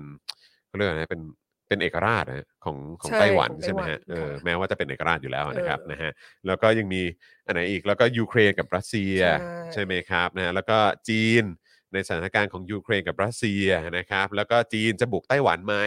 นะครับ แล้วก็แน่นอนครับเรื่องราวของอบจการทำรัฐประหารนะฮะในเสาหลักนะฮะของแผ่นดิน ใช่ นะครับโอ้โห ครับ แล้วก็การผลักดันทำให้เนติวิทย์นี่กลับมาร้อนแรงอีกครั้งนะครับ แล้วก็กระแสการเปลี่ยนแปลงนี่ก็ถูกขับเคลื่อนเร็วยิ่งขึ้นด้วยซ้ำเข้าไปอีกโอ้โหวันนี้นี่หกเจ็ดเรื่องเลยนะฮะคุณผู้ชม อ่า นะฮะนี่ต้องเติมพลังให้หน่อยครับ วันนี้ขยี้แบบจัดหนักมากเลย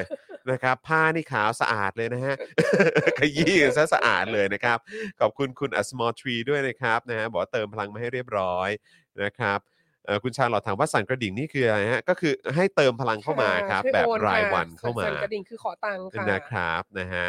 ร้านออฟตัสนี่อยู่ที่สยามใช่ไหมอ๋อโอเคครับผมนะฮะคุณ ใช่ ลีบอกว่า 228 นี่เปลี่ยนเรื่องจนลืมเลยนะเนี่ย เออ เออคือพูดเรื่องแรกเลยนะฮะ ตั้งแต่ต้นรายการเลยนะครับ คุณม็อบเคบอกว่าโอนสนับสนุนนะคะ เข้ามาทันไลฟ์ช่วงท้ายๆ แต่ดีใจที่มาทันค่ะ โอ้ยินดีครับอ๋อแล้วก็เห็นมีคนบอกว่า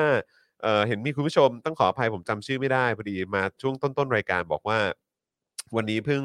ยืมหนังสือของอาจารย์วัฒนาออกมาจากห้องสมุด โอ้โห เดี๋ยวจะได้ ค่ อ่าน อยาก ค่ะ รู้เหมือนกันว่าเล่มไหน ขอบพระ นะ คุ ฮะ ณค่ะ เออ นะครับ คุณศิรภพมาโปรยดาวให้เรียบร้อยนะครับ ขอบคุณนะครับนะ มี ฮะ คนบอกว่าอยากอ่านประวัติศาสตร์จีนหลังเหมาค่ะ อ๋อ เออจะจะออกออกปีนี้ละค่ะ ตอนนี้คือคือเขียนเสร็จแล้ว เขียนเสร็จแล้วตอนนี้กำลังผ่านขั้นตอน ประมาณไหน ก ฮะ วิว ประมาณ อยู่ สัก ค่ กลางปีหรือปลายปี น่าจะ ฮะ น่าจะกลางปีอะค่ะ กลางปี น่จะ โอ้ ลาง โอเค ทีแรกก็แอบเสียวน่าจะเป็นปลายปีเลยหรือเป เพราะว่า ล่า ส่งส่งต้นฉบับไปแล้วค่ะ เออ กำลังตอนนี้กำลังรีวิวอยู่ อ่ เราต้องผ่านการรีวิวโดยนักวิชาการ เพราะว่า ครับ ไม่งั้นเราไปขอตำแหน่งไม่ได้ อ่าโอเคนะครับเอ่อ คุณ Lighting บอกว่าวันนี้ Daily Topic เนี่ยจะมีอะไรเล่นอีกไหมนี่เล่นในวาสนาละวาสเยอะเลย อาจารย์วาสนาแบบว่าจัดหนักมากครับ ซึ่งยอดเยี่ยมมากครับ ค่ะ Daily Topic ไม่ต้องห่วงครับ วันนี้เราก็มีประเด็นพูดคุยกันเหมือนเดิมนะครับ คุณนายเลิฟคิงคองบอกว่าวันนี้เข้าเรียนสายแต่จำได้ว่าอาจารย์เลื่อนเวลา เพราะจวยเข้าห้องปกครองใช่ครับ ใช่ นะฮะ ค่ะ วันนี้เริ่มกันตอน 11โมงครับนะฮะคุณซิลเวอร์บอกว่ารายการเราน่าจะไปขอสปอนเซอร์เอ่อเอ่อแว่นตาของเขานะ ฮะ ก็เติมพลังเข้ามาได้ นี่ยัง ค ห่ว รับ งอยู่เลยนะเมื่อสักครู่ เออ คุณศิวะบอกว่า ครับ อยู่สยามสแควร์ซอยห้าแล้วมีสแตนดี้ให้ไปถ่ายเนี่ยเดี๋ยว เออ ต้องรีบไปถ่ายนะเป็น เอ ห่วง อ เป็นห่วงสติสเตตัสของร้านนี้เห ใช มือนกัน่ นะว่าจะ ใช่ อยู่ด้ห ไม่รู้ว่าจะโดนแบบมีผลกับเรื่องของการอะไรนะต่อสัญญาอะไรอย่างเงี้ยห แต่ รือเปล่า ทีแรกไม่ เออ ทีแรกก็ไม่ค่อยเข้าใจว่าแบบอาจารย์ประวินเขาอะไรยังไงทำไม ครับ เขาถึงมาแบบ อืม เป็นสปอนเอ้ยเขาเรียกอะไร พรีเซน นะ เตอร์ เป็นพรีเซนเตอร์ให้แว่นตานี้ เออ แต่พอเห็นว่าแบบโอ้โหมันมีแบบมีร้านอยู่ในสยามอะไรเงี้ย โอ้ ก็ โห ขึ้นขึ้นจอที่สยามสแควร์ เออ วัน ไม่ อะไร ธรรม เงี้ย ดา ก็รู้สึก นะ ว่าโอเค ออ เข้าใจแล้ว ช่ครับ เข้าใจแล้วสุดยอด ใช่ฮะโอ้ ค่ะ คุณเซรนิกบอกว่าแว่นยี่ห้อนี้ดีมากแนะนำเลยนะครับ คุณเนสบอกว่าจะมีคนยืนเฝ้าสแตนดี้อีกไหมอ่ะ เดี๋ยวเดี๋ยว ออ เดี๋ยววันนี้จะต้องเข้าไปทำธุระ เออ ที่จุฬา เดี๋ยวจะ เดี๋ยวจะ เดี๋ยว ลองแวะไป เดี๋ยว ดู จะลอง สยามสแควร์ เดี๋ยวจะลอง ซอยห้า แวะไป แล้ว ดู ถ้า นะฮะ ถ้ายังอยู่ เอ จะ อต้องสักหน่อยฮะ จะ ต้องสัก ถ่าย หน่อย ก็เคาะ เซลฟี่ เคาะเคาะกระจก เซลฟี่ ให้เขามาช่วยถ่ายให้หน่อยก็ได้นะ เออนะครับนะฮะขอบคุณคุณฟางนะครับ แล้วก็ท่านอื่น ๆด้วยนะครับ ที่เติมพลังเข้ามาก่อนนะฮะก่อนที่เราจะไปพักกันนะครับ สวัสดีเช้าวันจันทร์จากเยอรมันจ้า วันนี้ตื่นมาทันไลฟ์ด้วยคุณ สวั สุ สดี จิดาบอกมา ค่ะ สวัสดีนะครับนะฮะคุณ DK บอกว่าเป็นแว่นกรองแสงสำหรับยูทูบเบอร์ โอ้โห โอ้ โอเค นะครับ นะฮะคุณทีนิดาให้ผมไปขายโฆษณาให้เขาใช่ไหม ฮะอ๋อครับผมมาซื้อโฆษณาได้เลยครับนะยิ โอ้ น ย ดี ที่ ค ข้ รั อบ นี้ใส่แล้วตาสว่าง อ่า เยี่ยม เออมันต้องอย่างนี้ สิ ที่เรา เออ เราไม่ได้ เราไม่ได้ค่าโฆษณาจากออฟตัสนะแต่ ครับ ว่า ผม ก็ ฮะ เขาเขาเด็ดมาก เดี๋ยววันนี้เราจะไปถ่ายกับสแตนดี้อาจารย์ประวินนะครับ ผมนะฮะเออมีคนบอกว่าอยากฟังอาจารย์วัฒนาพร้อมกับอาจารย์วิ นัย คือจริง ๆ มันก็อย่างที่บอกไปครับ มันจะมีอยู่สัปดาห์หนึ่งนะครับ ที่ที่ผมผมไม่สามารถมาจัดรายการได้ แล้วก็เหมือนว่าเออวันนั้นเนี่ยเป็นคิวของอาจารย์วินัย เออ แล้ว เกือบ อาจารย์ นะ วาสนานี่เกือบจะเข้ามาเป็นพิธีกร ใช่ แบบว่าในรายการนั้นในวันนั้นให้ด้วยนะฮะ ใช่ แทนผมนะครับ แต่ว่าอาจารย์วินัยติดโควิด อาจารย์วินัยก็เลยรอดไป อาจารย์วินัยเลยเนี่ยต้องกักตัวนะ อาจารย์วินัยบอกว่าอาจารย์วินัยรอด โอ้โห ถ้าจัดด้วยกันนี่แบบ วู้ ไม่ไม่ไม่รู้จะยังไงเหมือนกัน น่าสนุกนะ วาส ค นา รับ จะต้องกรอกตาจนแบบ ฮะ ว่าลูกกระตาไปติดตู้หัวอะไรเงี้ย เฮ้ย เออ ก็ต้องลองดูแหมนะครับนะฮะคุณวราพรบอกว่าต้องไปแล้วค่ะอาจารย์ขอบคุณที่มาพูดคุยในวันนี้ และขอบคุณตัวเองที่